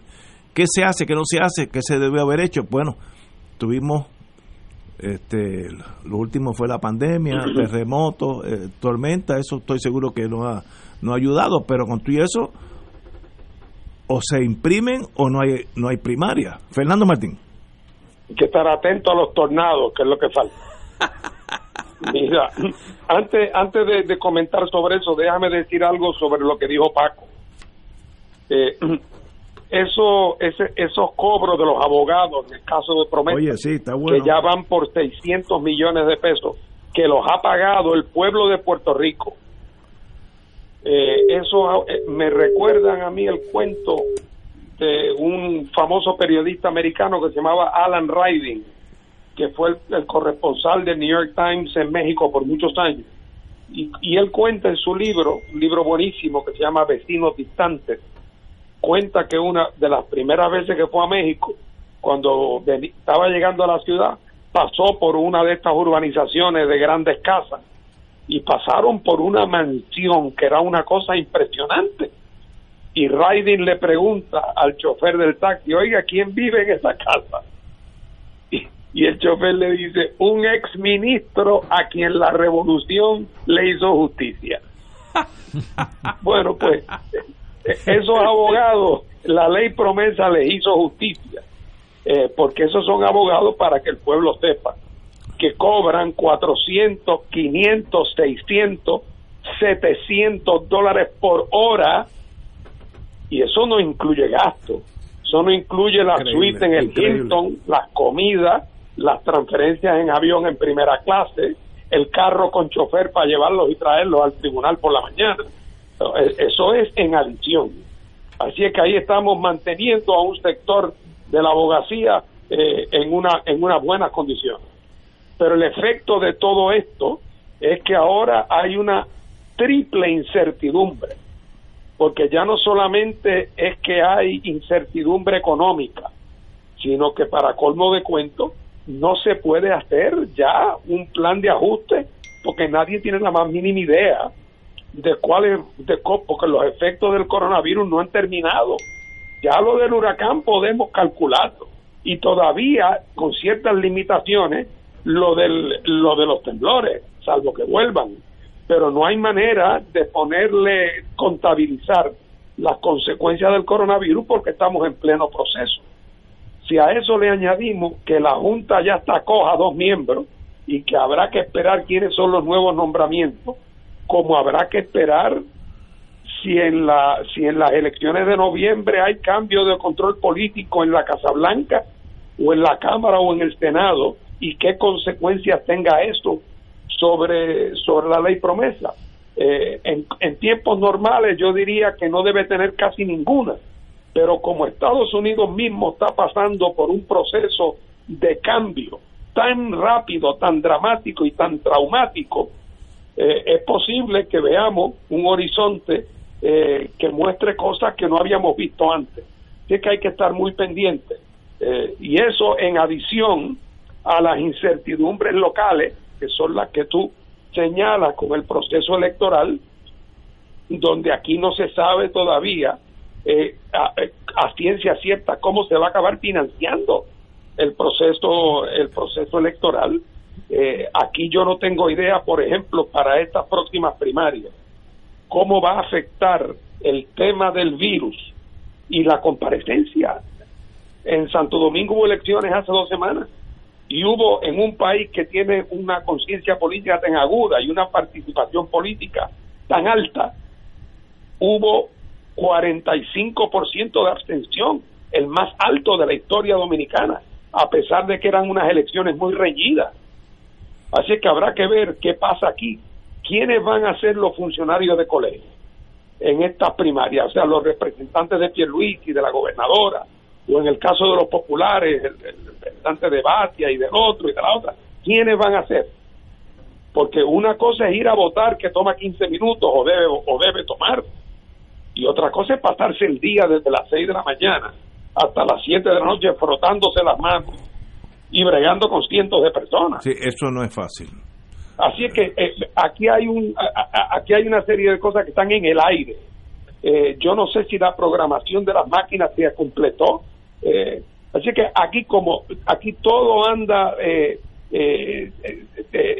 desenredándose. Eh, habrá que ver, además, en una comisión ya venida a menos, porque mucho de su personal eh, se ha quedado sin presupuesto y se ha tenido que ir a lo largo del tiempo. Y para colmo de cuento, con una ley nueva que los obliga a hacer cosas nuevas de manera distinta. así es que estamos en un momento donde, donde la incertidumbre prevalece. Compañero Catalán francamente, el, el, cuadro es tan patético que a veces da, eh, no debería decirlo así, pero mueve a risa. Eh, por ejemplo, lo que la Comisión Estatal de Elecciones solicitó para sufragar las primarias, pues no se lo concedieron, le concedieron menos de un 50% de lo que solicitó, como una tercera parte. Y están confiados ante la insuficiencia en nómina que tienen para pagar la nómina, están confiados en unos fondos federales que no han llegado todavía para pagarle el salario a los empleados transitorios que van a trabajar en todos estos eventos electorales. Ustedes recordarán, amigos Radio Escuchas, que hace como una semana aquí comentamos las primarias extraordinarias del Partido Demócrata en Puerto Rico. Y digo extraordinarias porque de las 6.000 electores que votaron, más del 50% eran presos. Pero lo que no sabíamos entonces cuando comentamos esas primarias es que, por ejemplo, hubo 14 precintos donde las máquinas fallaron. Y esto llegó al extremo de que las papeletas fueron rotas, es decir, la máquina rompió las papeletas. Se rompieron las papeletas. Así que eh, el cuadro es. ¿Y por qué se rompieron las papeletas? Ah, bueno, porque las papeletas y el tamaño de la de la de la máquina no correspondían. El tamaño de las papeletas y la, la tolerancia de las máquinas a esas papeletas no correspondía. Porque lo hacen dos, dos empresas distintas. Las máquinas están a cargo de una empresa y las papeletas a cargo de otra. Eh, las máquinas también llegaron tarde a los colegios electorales y eso es la, la mini primaria, el conato de primaria de hace escasamente una semana del Partido Demócrata. No había un itinerario, un itinerario correcto, es decir, y no lo hay hasta el día de hoy de cuándo deben estar las papeletas preparadas para la primaria, que se supone que estuvieran ya. Este, así que se ha incumplido con las fechas del calendario electoral. Eh, los fondos no son los adecuados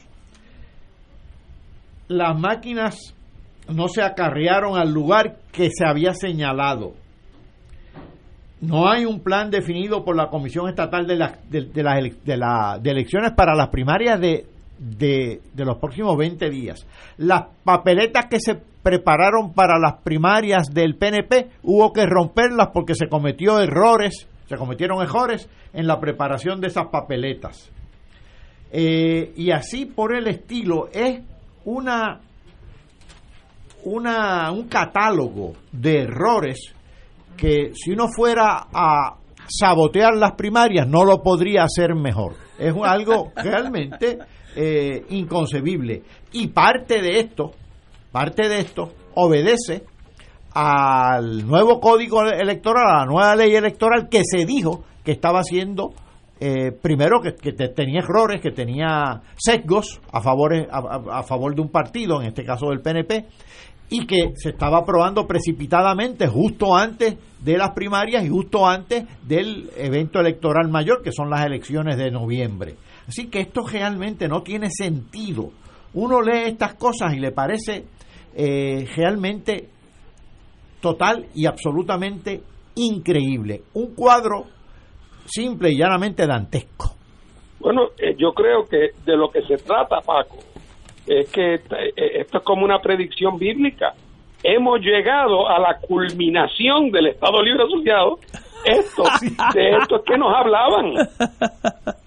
O sea, la ley promesa y la quiebra del Estado resultó ser la culminación del Estado Libre Asociado. Parece que nosotros éramos muy ingenuos porque aunque nosotros nos oponemos al Estado Libre Asociado, creíamos que la culminación era algún tipo de mejoramiento, pero no ha sido así. Así, mismo. Aquí el, el, jefe de la comisión, Juan Ernesto Dávila Rivera, indicó que son los partidos, son los responsables de tramitar los procesos, pero necesita una dirección los partidos son los que hacen los contratos para eh, las computadoras, las la, papeletas, etcétera. Eso no es cierto, eso eh, lo hace la Comisión Estatal de Elecciones. Son los partidos quienes planifican las primarias. Pues mire, ¿y usted entonces está ahí de más? Si eso es verdad, ¿qué hace usted allí? Eh, sencillamente... Oye, qué buen candidato ese muchacho para dirigir el sistema de transporte marítimo a Vieques. Oye, sí. Le dan la. Porque tiene los elementos gerenciales, sí, Clásico. Toñito Cruz, el excomisionado electoral, indicó: los problemas mayores los estoy viendo en la estructura de la Comisión Estatal de Elecciones. Y eso es una observación correcta. No son los partidos, que el, sistema burocrático interno eh, hay que rehacerlo, empezar de nuevo. Eh, Oye, y eso que el, presidente no se puede quejar de que no tiene tiempo, porque le pagaba a un amigo 24 mil pesos al, mes, al año para que le atendiera su cuenta de Twitter. De Twitter, oye, que yo estoy, yo lo hago por la mitad, ¿sabes? Cuando él quiera. Ahora, eh, pregunta, Yo creo que va a haber mucha menos gente en la primaria por el problema de la contaminación sanitaria unos con otros. ¿Eso a quién ayuda? Si es que ayuda a un partido, los viejos, los más jóvenes. ¿Cómo tú lo ves, Fernando? Bueno, mira, eh, ahí la, eh, eh, entramos en el, en el mundo de la especulación. la, la verdad, o la verdad no, la teoría convencional, la teoría convencional es que en, a esas primarias la, la maquinaria mueve a los del corazón del rollo. Exacto. llueve, truene o relampaguee porque se trata del alcalde que pasa lista, ¿verdad? El alcalde que pasa lista de los empleados del municipio, que van a votar no tanto porque quieren, sino porque, porque, porque esa es parte de la tradición de sumisión burocrática y política. Eh, y además que hay también unos fanáticos que, que, van por conservar el trabajo que tienen o por conseguir una influencia para conseguir un trabajo para la hija. Y los que saben de ese mundo, yo no sé mucho porque yo nunca he sido de un partido de gobierno eh, que tiene ese tipo de estructura. Eh, lo que se dice es que en una primaria en, en, en, momentos difíciles, ya sea porque el día es lluvioso, ya sea porque hay pandemia, ya sea porque los colegios son lejos, lleva la ventaja aquel que tiene la maquinaria.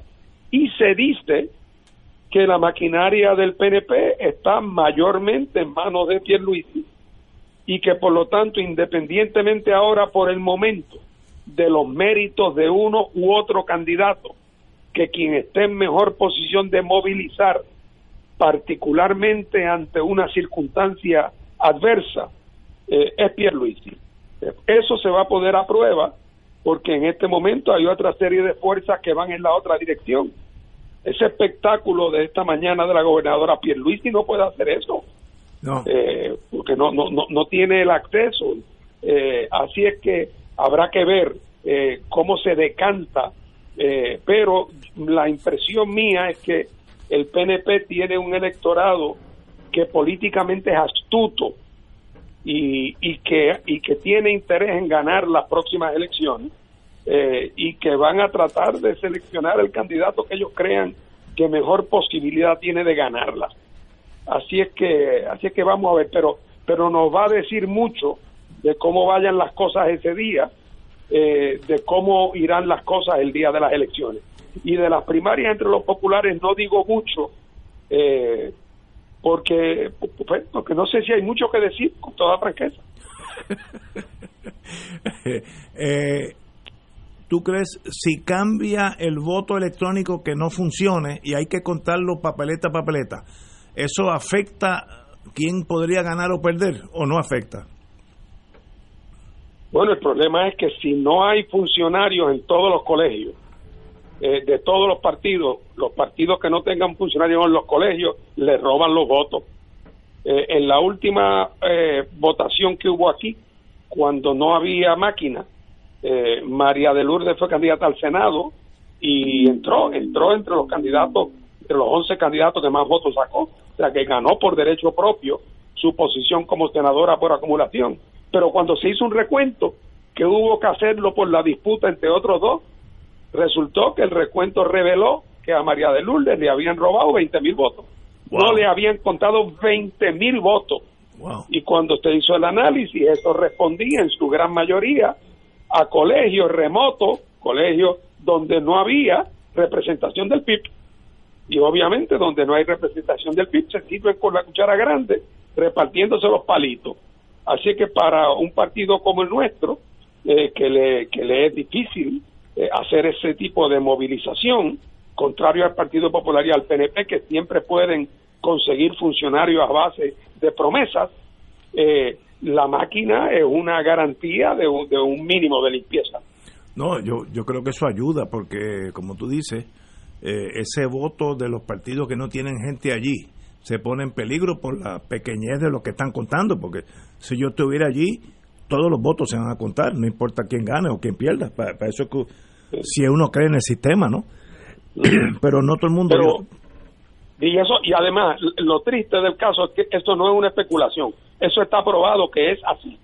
Eh, así que por lo tanto, Eh, yo espero que lo de las máquinas se mantenga, que es una, una conquista, pero claro, además de eso hay que hacer el esfuerzo máximo por movilizar los funcionarios electorales, como nosotros hemos hecho. El, la gran mayoría de las veces hemos tenido funcionarios en la gran mayoría de los colegios, pero siempre hay algunos a los cuales no se llega, y donde no se llega, queda retratado que ahí es donde se sacan menos votos, y cuando uno va a buscarlo, eh, cuando ha habido recuento, es que no los contaron. Wow. E, eso habla mal de, de esos seres humanos, porque o uno cree en el sistema o no cree en el sistema. Una decisión personal, ¿no? Pero si tú crees en el sistema, yo estoy allí, aunque esté solo, se cuentan todos los votos, aunque pierda el partido mío. Porque si no, ¿para qué uno existe? ¿Sabes? Uno no es un animal salvaje, ¿no? Bueno, tal, vez estoy exagerando algo. Eh, antes, que, antes de ir a una pausa, eh, la compañera Wilma Reverón me dice que en el caso que castigaron al empleado postal que alertó sobre que los sobres no estaban llegados, él tiene un derecho a pedir revisión y apelación. Ella ha manejado varios casos de eso, eh, tengo entendido. Así que por lo menos no es el fin de no, no, porque había mucho tiempo yo no había yo no veía algo tan absurdo que alguien que alerta de un desastre burocrático lo castigan. Eso pues, me halla en, digo, tal vez el problema sea yo. Llega un momento que uno ya no está entendiendo casi nada. Tenemos que ir a una pausa, amigo, y regresamos con Fuego Cruzado. Fuego Cruzado está contigo en todo Puerto Rico. En Oro 92.5 FM, Radio Paz 810 y el Canal 13 estamos trabajando a tono con la emergencia que en estos momentos está viviendo Puerto Rico. Estamos ofreciendo nuestros servicios al máximo con el personal disponible según nos permitan las circunstancias. Si tiene un mensaje para ofrecer a sus asociados, clientes o personal, solo tiene que llamar al 787-349-7949, 787-552-0825 y nuestros empleados le comunican al personal de ventas para atender su necesidad. A nuestros clientes estén en comunicación con su ejecutivo o ejecutiva de ventas que continúan ofreciendo sus servicios como de costumbre. Recuerden los teléfonos 787-349-7949 y 787-552-0825. Radio Paz te ofrece el mejor motivo para levantarte temprano y disfrutar el comienzo de un nuevo día de lunes a viernes con Enrique Liboy y Radio Paz en la mañana. La dosis perfecta de noticias, deportes y éxitos musicales de todos los tiempos, humor y curiosidades, calendario de actividades y tus peticiones musicales por el 787-300-4982. Conéctate con el 810 AM de lunes a viernes con Enrique Liboy y Radio Paz en la mañana. AESA, la pequeña gigante, te invita a sintonizar su espacio radial AESA Informa todos los jueves a las 4 y 30 pm. Se estará ofreciendo información relevante a los pensionados y jubilados de Puerto Rico. Te esperamos AESA Imparable, auspiciado por MMM Alianza. Y ahora continúa Fuego Cruzado.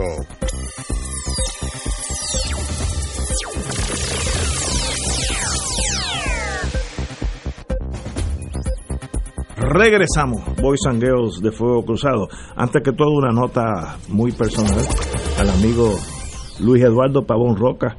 Eh, lo felicito, tiene un, va a tener una columna en el vocero todos los martes, tengo entendido de aquí a las elecciones sobre la discusión, los candidatos, cómo piensan, será lo más entretenido. Conozco su talento desde que era un joven, literalmente bien joven, así que lo felicito y le daré todos los martes en su columna y si tienen cosas que hay que decirlas en el en el programa, aquí aquí la, hablaremos de su columna. Así que Eduardo te felicito como siempre. bueno, el compañero Batia que es ex miembro de Fuego Cruzado, por tanto está grabado en mi memoria como un gran amigo, estuvo aquí dos años, eh, siempre vino preparado, siempre vino de buen humor, excelente compañero en Fuego Cruzado, eh, sale en su eh, competencia por las primarias, expone eh, su propuesta en torno a la seguridad pública. Aumento del sueldo de los policías, eh, ciencia forense, separarse de seguridad pública, yo creo que es un must. Esas son dos agencias que no deben estar uno, uno al lado de otro. Eh, una unidad especializada en atender casos de maltrato de envejecientes, yo creo que eso es muy necesario. Y una que yo sé que es un buen pensamiento, pero no se va a lograr, que el eliminar dos sistemas de justicia, uno para los ricos, los nobles, y otro para los pobres. Mire, desde, desde Adán y Eva para acá, en toda sociedad hay unos privilegiados que hacen valer sus derechos mucho más que los descamisados, como diríamos en Argentina. Así que, digo, el pensamiento es muy noble, la posibilidad de triunfo en eso es ninguna, cero. Pero eh, veo que están ya los muchachos acomodándose para las primarias. Batia tiene a Charlie Delgado y la señora alcaldesa en, en contra y ganará, como yo siempre digo, el que saque más votos. Catalá. Bueno, para empezar, alguna de esas ideas de Batia parece que se las la, la, la, tomó la gobernadora, sobre todo la, del, la de ciencia forense, este, sacarlo del departamento de, de, seguridad. Ahora bien, yo hace unos meses atrás, bastantes meses, pensaba que el escenario de las primarias iba a ser protagonizado por el Partido Popular, sobre todo cuando tenía cinco o seis candidatos a, al partido, luego fueron dándose las bajas digo a la gobernación, fueron dándose las bajas y quedaron estos tres. Sin embargo, está, eh, de, hecho pensaba que iba a un tanto a oscurecer las primarias en el PNP, pero está resultando todo lo contrario, como en las primarias del PNP, una de las candidatas es la actual gobernadora y la gobernadora pues tiene el monopolio de eh, la exposición pública, pues eh, la primaria del PNP ha ido cobrando mayor importancia, cada vez más. En el caso de las primarias del, Partido Popular, yo no tengo idea de quién puede prevalecer. Eh, tal parece que está, hace un tiempo atrás, yo descartaba al alcalde de Isabela, ahora no lo puedo descartar, de hecho estaba puntero en alguna de las encuestas. Y yo creo que esta, esta actividad eh, y estos anuncios en esta semana pasada del, del, señor Batia, pues también lo han puesto en carrera y quizás eh, lo han puesto en carrera él tratando de evitar que le lleva que, que, le ganara más delantera si es que le lleva delantera el señor el señor alcalde de Isabela. Así que esto está bien extraño eh, o no extraño sino está un tanto aburrido, diría yo, pero yo creía que la realmente, repito, que la del Partido Popular iba a desplazar a la del PNP en atención pública y es al revés. La del PNP desplaza a la del Partido Popular y básicamente se debe a la a que el incumbente es candidato y cuando el incumbente es candidato y sobre todo en esta en estas circunstancias del COVID-19, pues tiene el monopolio de la atención pública. Como estamos en el tema político y tenemos a Fernando aquí que sabe de eso. Eh, el advenimiento de dos partidos nuevos, eh, eh, Acción, no, ¿cómo se llama? Victoria Ciudadana. Victoria Ciudadana. Y el otro es Proyecto Dignidad. ¿Qué efecto tiene, si alguno, en el espectro de los partidos mayores, compañero? Bueno, mira, hay, yo creo que tenemos que tratar de enfrentar eso desde el punto de vista empírico eh, o sea, en el pasado, bueno, pues eh, sabemos que las elecciones pasadas, eh, el candidato Tigre y la candidata Lúgaro, entre los dos, sacaron 200 mil en una elección donde nadie pensaba que iban a ganar y donde lograron aparecer como unos candidatos que realmente representaban un repudio eh, al bipartidismo popular y encontraron un momento donde la gente parecía estar dispuesta eh, a votar por esos candidatos nada más que para expresar su protesta, porque no creo que hubiera nadie que pensara que, que, que, que Sidre o que la señora Lúcaro iban a ganar las elecciones. Eh, y, igualmente hubo un caso en las elecciones anteriores a esa de un señor que se lanzó como candidato eh, independiente, eh, respaldado por las iglesias eh, evangélicas o pentecostales del sector oeste de la isla, y aunque aquí en San Juan ni se enteraron, sacó cerca de 75 mil votos. Wow. Como nosotros no vamos, tú o yo o Paco, no somos personas de, no somos pentecostales o evangélicos, pues, pues, pues, ni nos enteramos que ese fenómeno había existido allá en la base. Eh, y así es que eh, las personas que representan grupos tan organizados como estos, a veces no necesitan campaña o, hacen una campaña que nosotros no la vemos porque no estamos frente a esos púlpitos. Eh, en el caso de la señora, digo, de Sidre, de la señora Lúgaro, Parte del problema es que es muy difícil pensar que las circunstancias que se dieron para crear, ¿verdad?, la, alineación de planeta que permitió la explosión de ese voto protesta por ella, eh, que vino principalmente de electores del Partido Popular. Eh, eso le da a uno la impresión de que se ha hecho sal de agua, eh, porque cuando se trata de candidatos que solamente representan la protesta, tiene el problema de que de que les toca a veces ser como como lo como lo como los como los fuegos artificiales de fiesta patronal que de momento fulguran muchísimo y de momento a los cinco minutos vuelve a la oscuridad eh, porque no representan nada.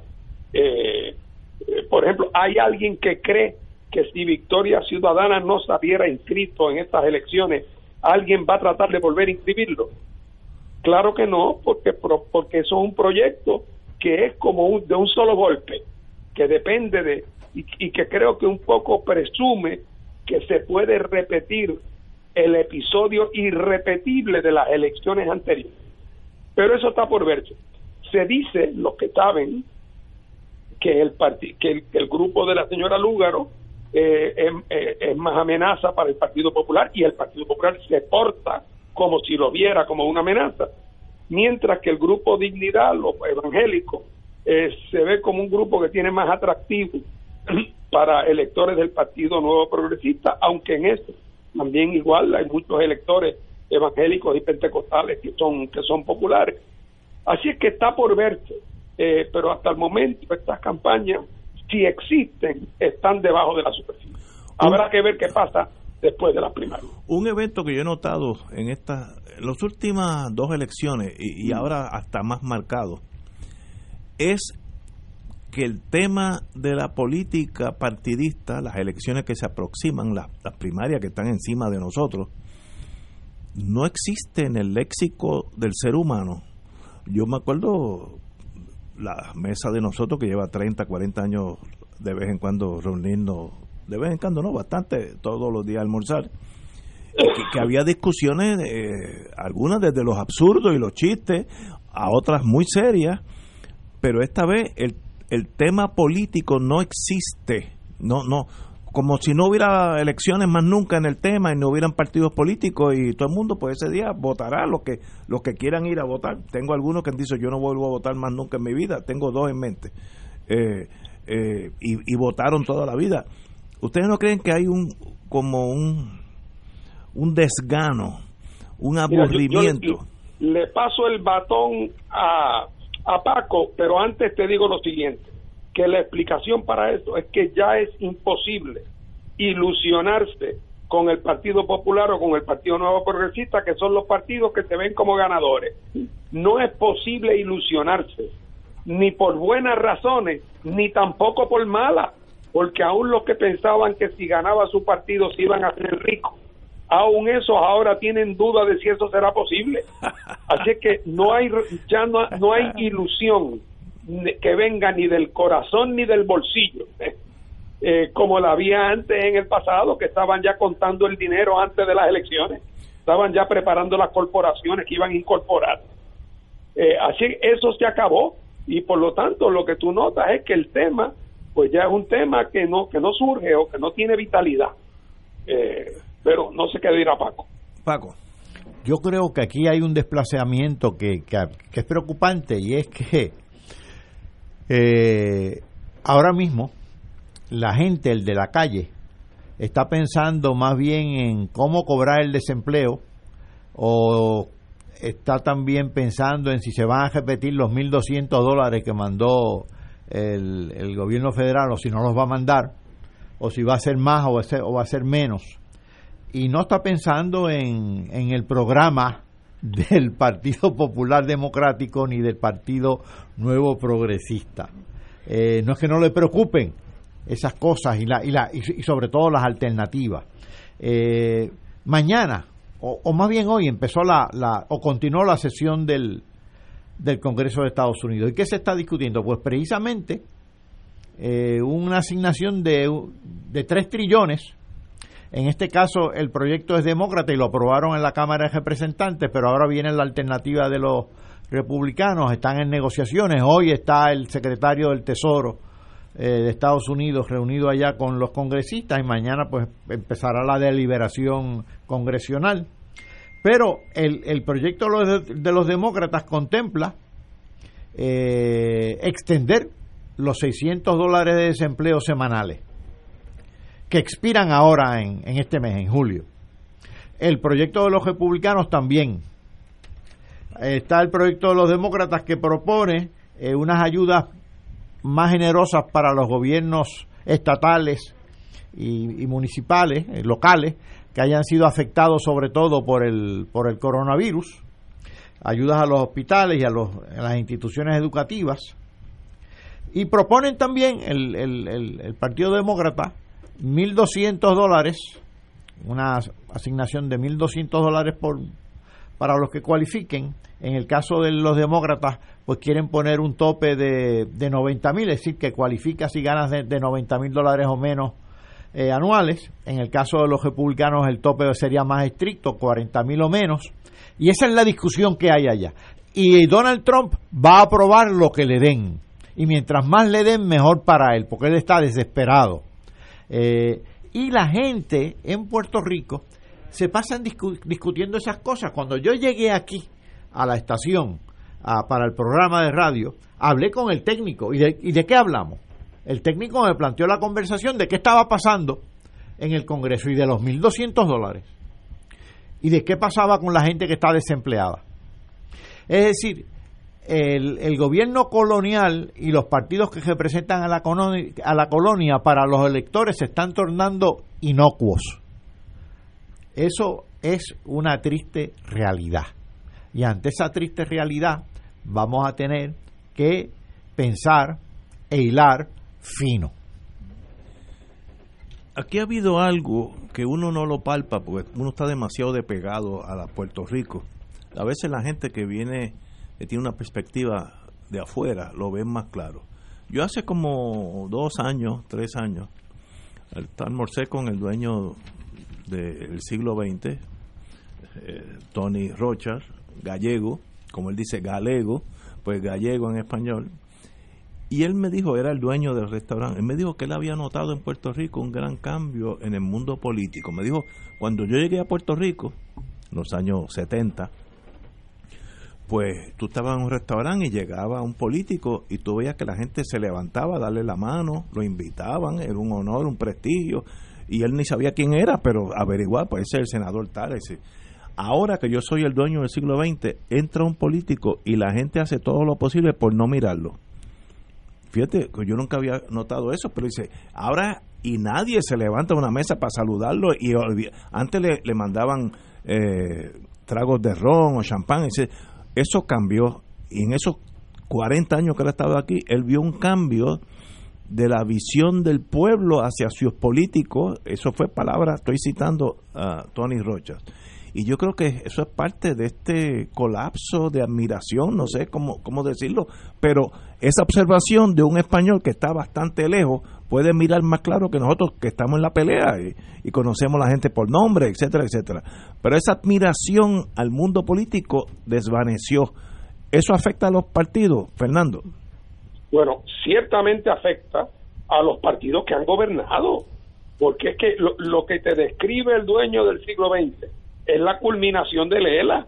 Él también logró ver la culminación de Lela, como aquel modelo, ¿verdad?, de Oropel, eh, que se daba la impresión de modernidad y de que el dinero circulaba eh, y de que la modernización avanzaba eh, y, de, y las grandes construcciones y las grandes mansiones y los grandes restaurantes de lujo, de momento todo eso daba la sensación, ah, y los políticos paseándose y pavoneándose los políticos del PNP y del Partido Popular cuando gobernaban, pavoneándose por este mundo. Todo eso se estrelló y ahora resulta que el Partido Popular y el PNP lo que son son los partidos que arruinaron a Puerto Rico. Y todo el mundo lo sabe. Por eso, una de las cosas que a mí más me sorprendió cuando vi el debate de los populares es cómo ellos no se han dado cuenta de esto. Ellos no se han dado cuenta que ellos representan al partido que arruinó a Puerto Rico, junto con la ayuda efectiva, generosa y desprendida de su mejor discípulo, el Partido Nuevo Progresista. Y entonces, en este momento, por lo tanto, esos son harapos, están en ruina, eso es un escombro político. Y por eso, no, en, en tus conversaciones de almuerzo, el tema se toma, se toca como un tema eh, eh, realmente casi desagradable.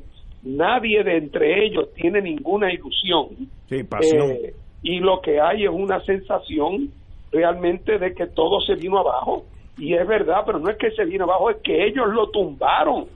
Porque la rapacidad, el afán de dinero, de lucro, el darle la espalda a todos los valores importantes del ser humano, eh, ellos se convirtieron en los instrumentos del colonialismo para acabar eh, con, con, el país y ahora nos toca tratar de ver cómo lo hacemos un país nuevo y distinto.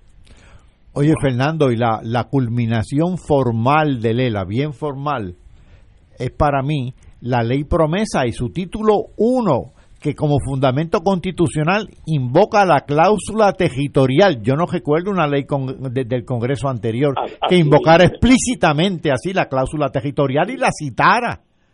Así que esa, esa es la culminación formal. E, e, esa es una ley que es una ley única.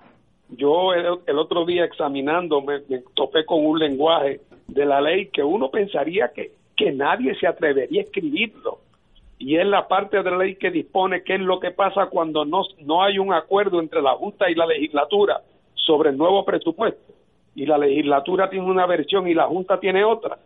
Y la ley dice que en el caso de que llegue cierta fecha y no se hayan puesto de acuerdo, dice se presumirá, it shall be deemed, se presumirá que la versión de la Junta ha sido aprobada por la legislatura y firmada por el gobernador. o sea, ni siquiera dice será esa la que estará vigente. Dice se presumirá que ha sido aprobada por la legislatura y firmada por el gobernador. Wow. Wow. Eh, así es que ¿Verdad que los tiempos ¿Qué diría John Lewis?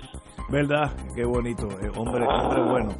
Señores, tenemos que irnos. Mañana, martes, estaremos aquí a las 17 horas. Gracias, Fernando. Y compañero catalán.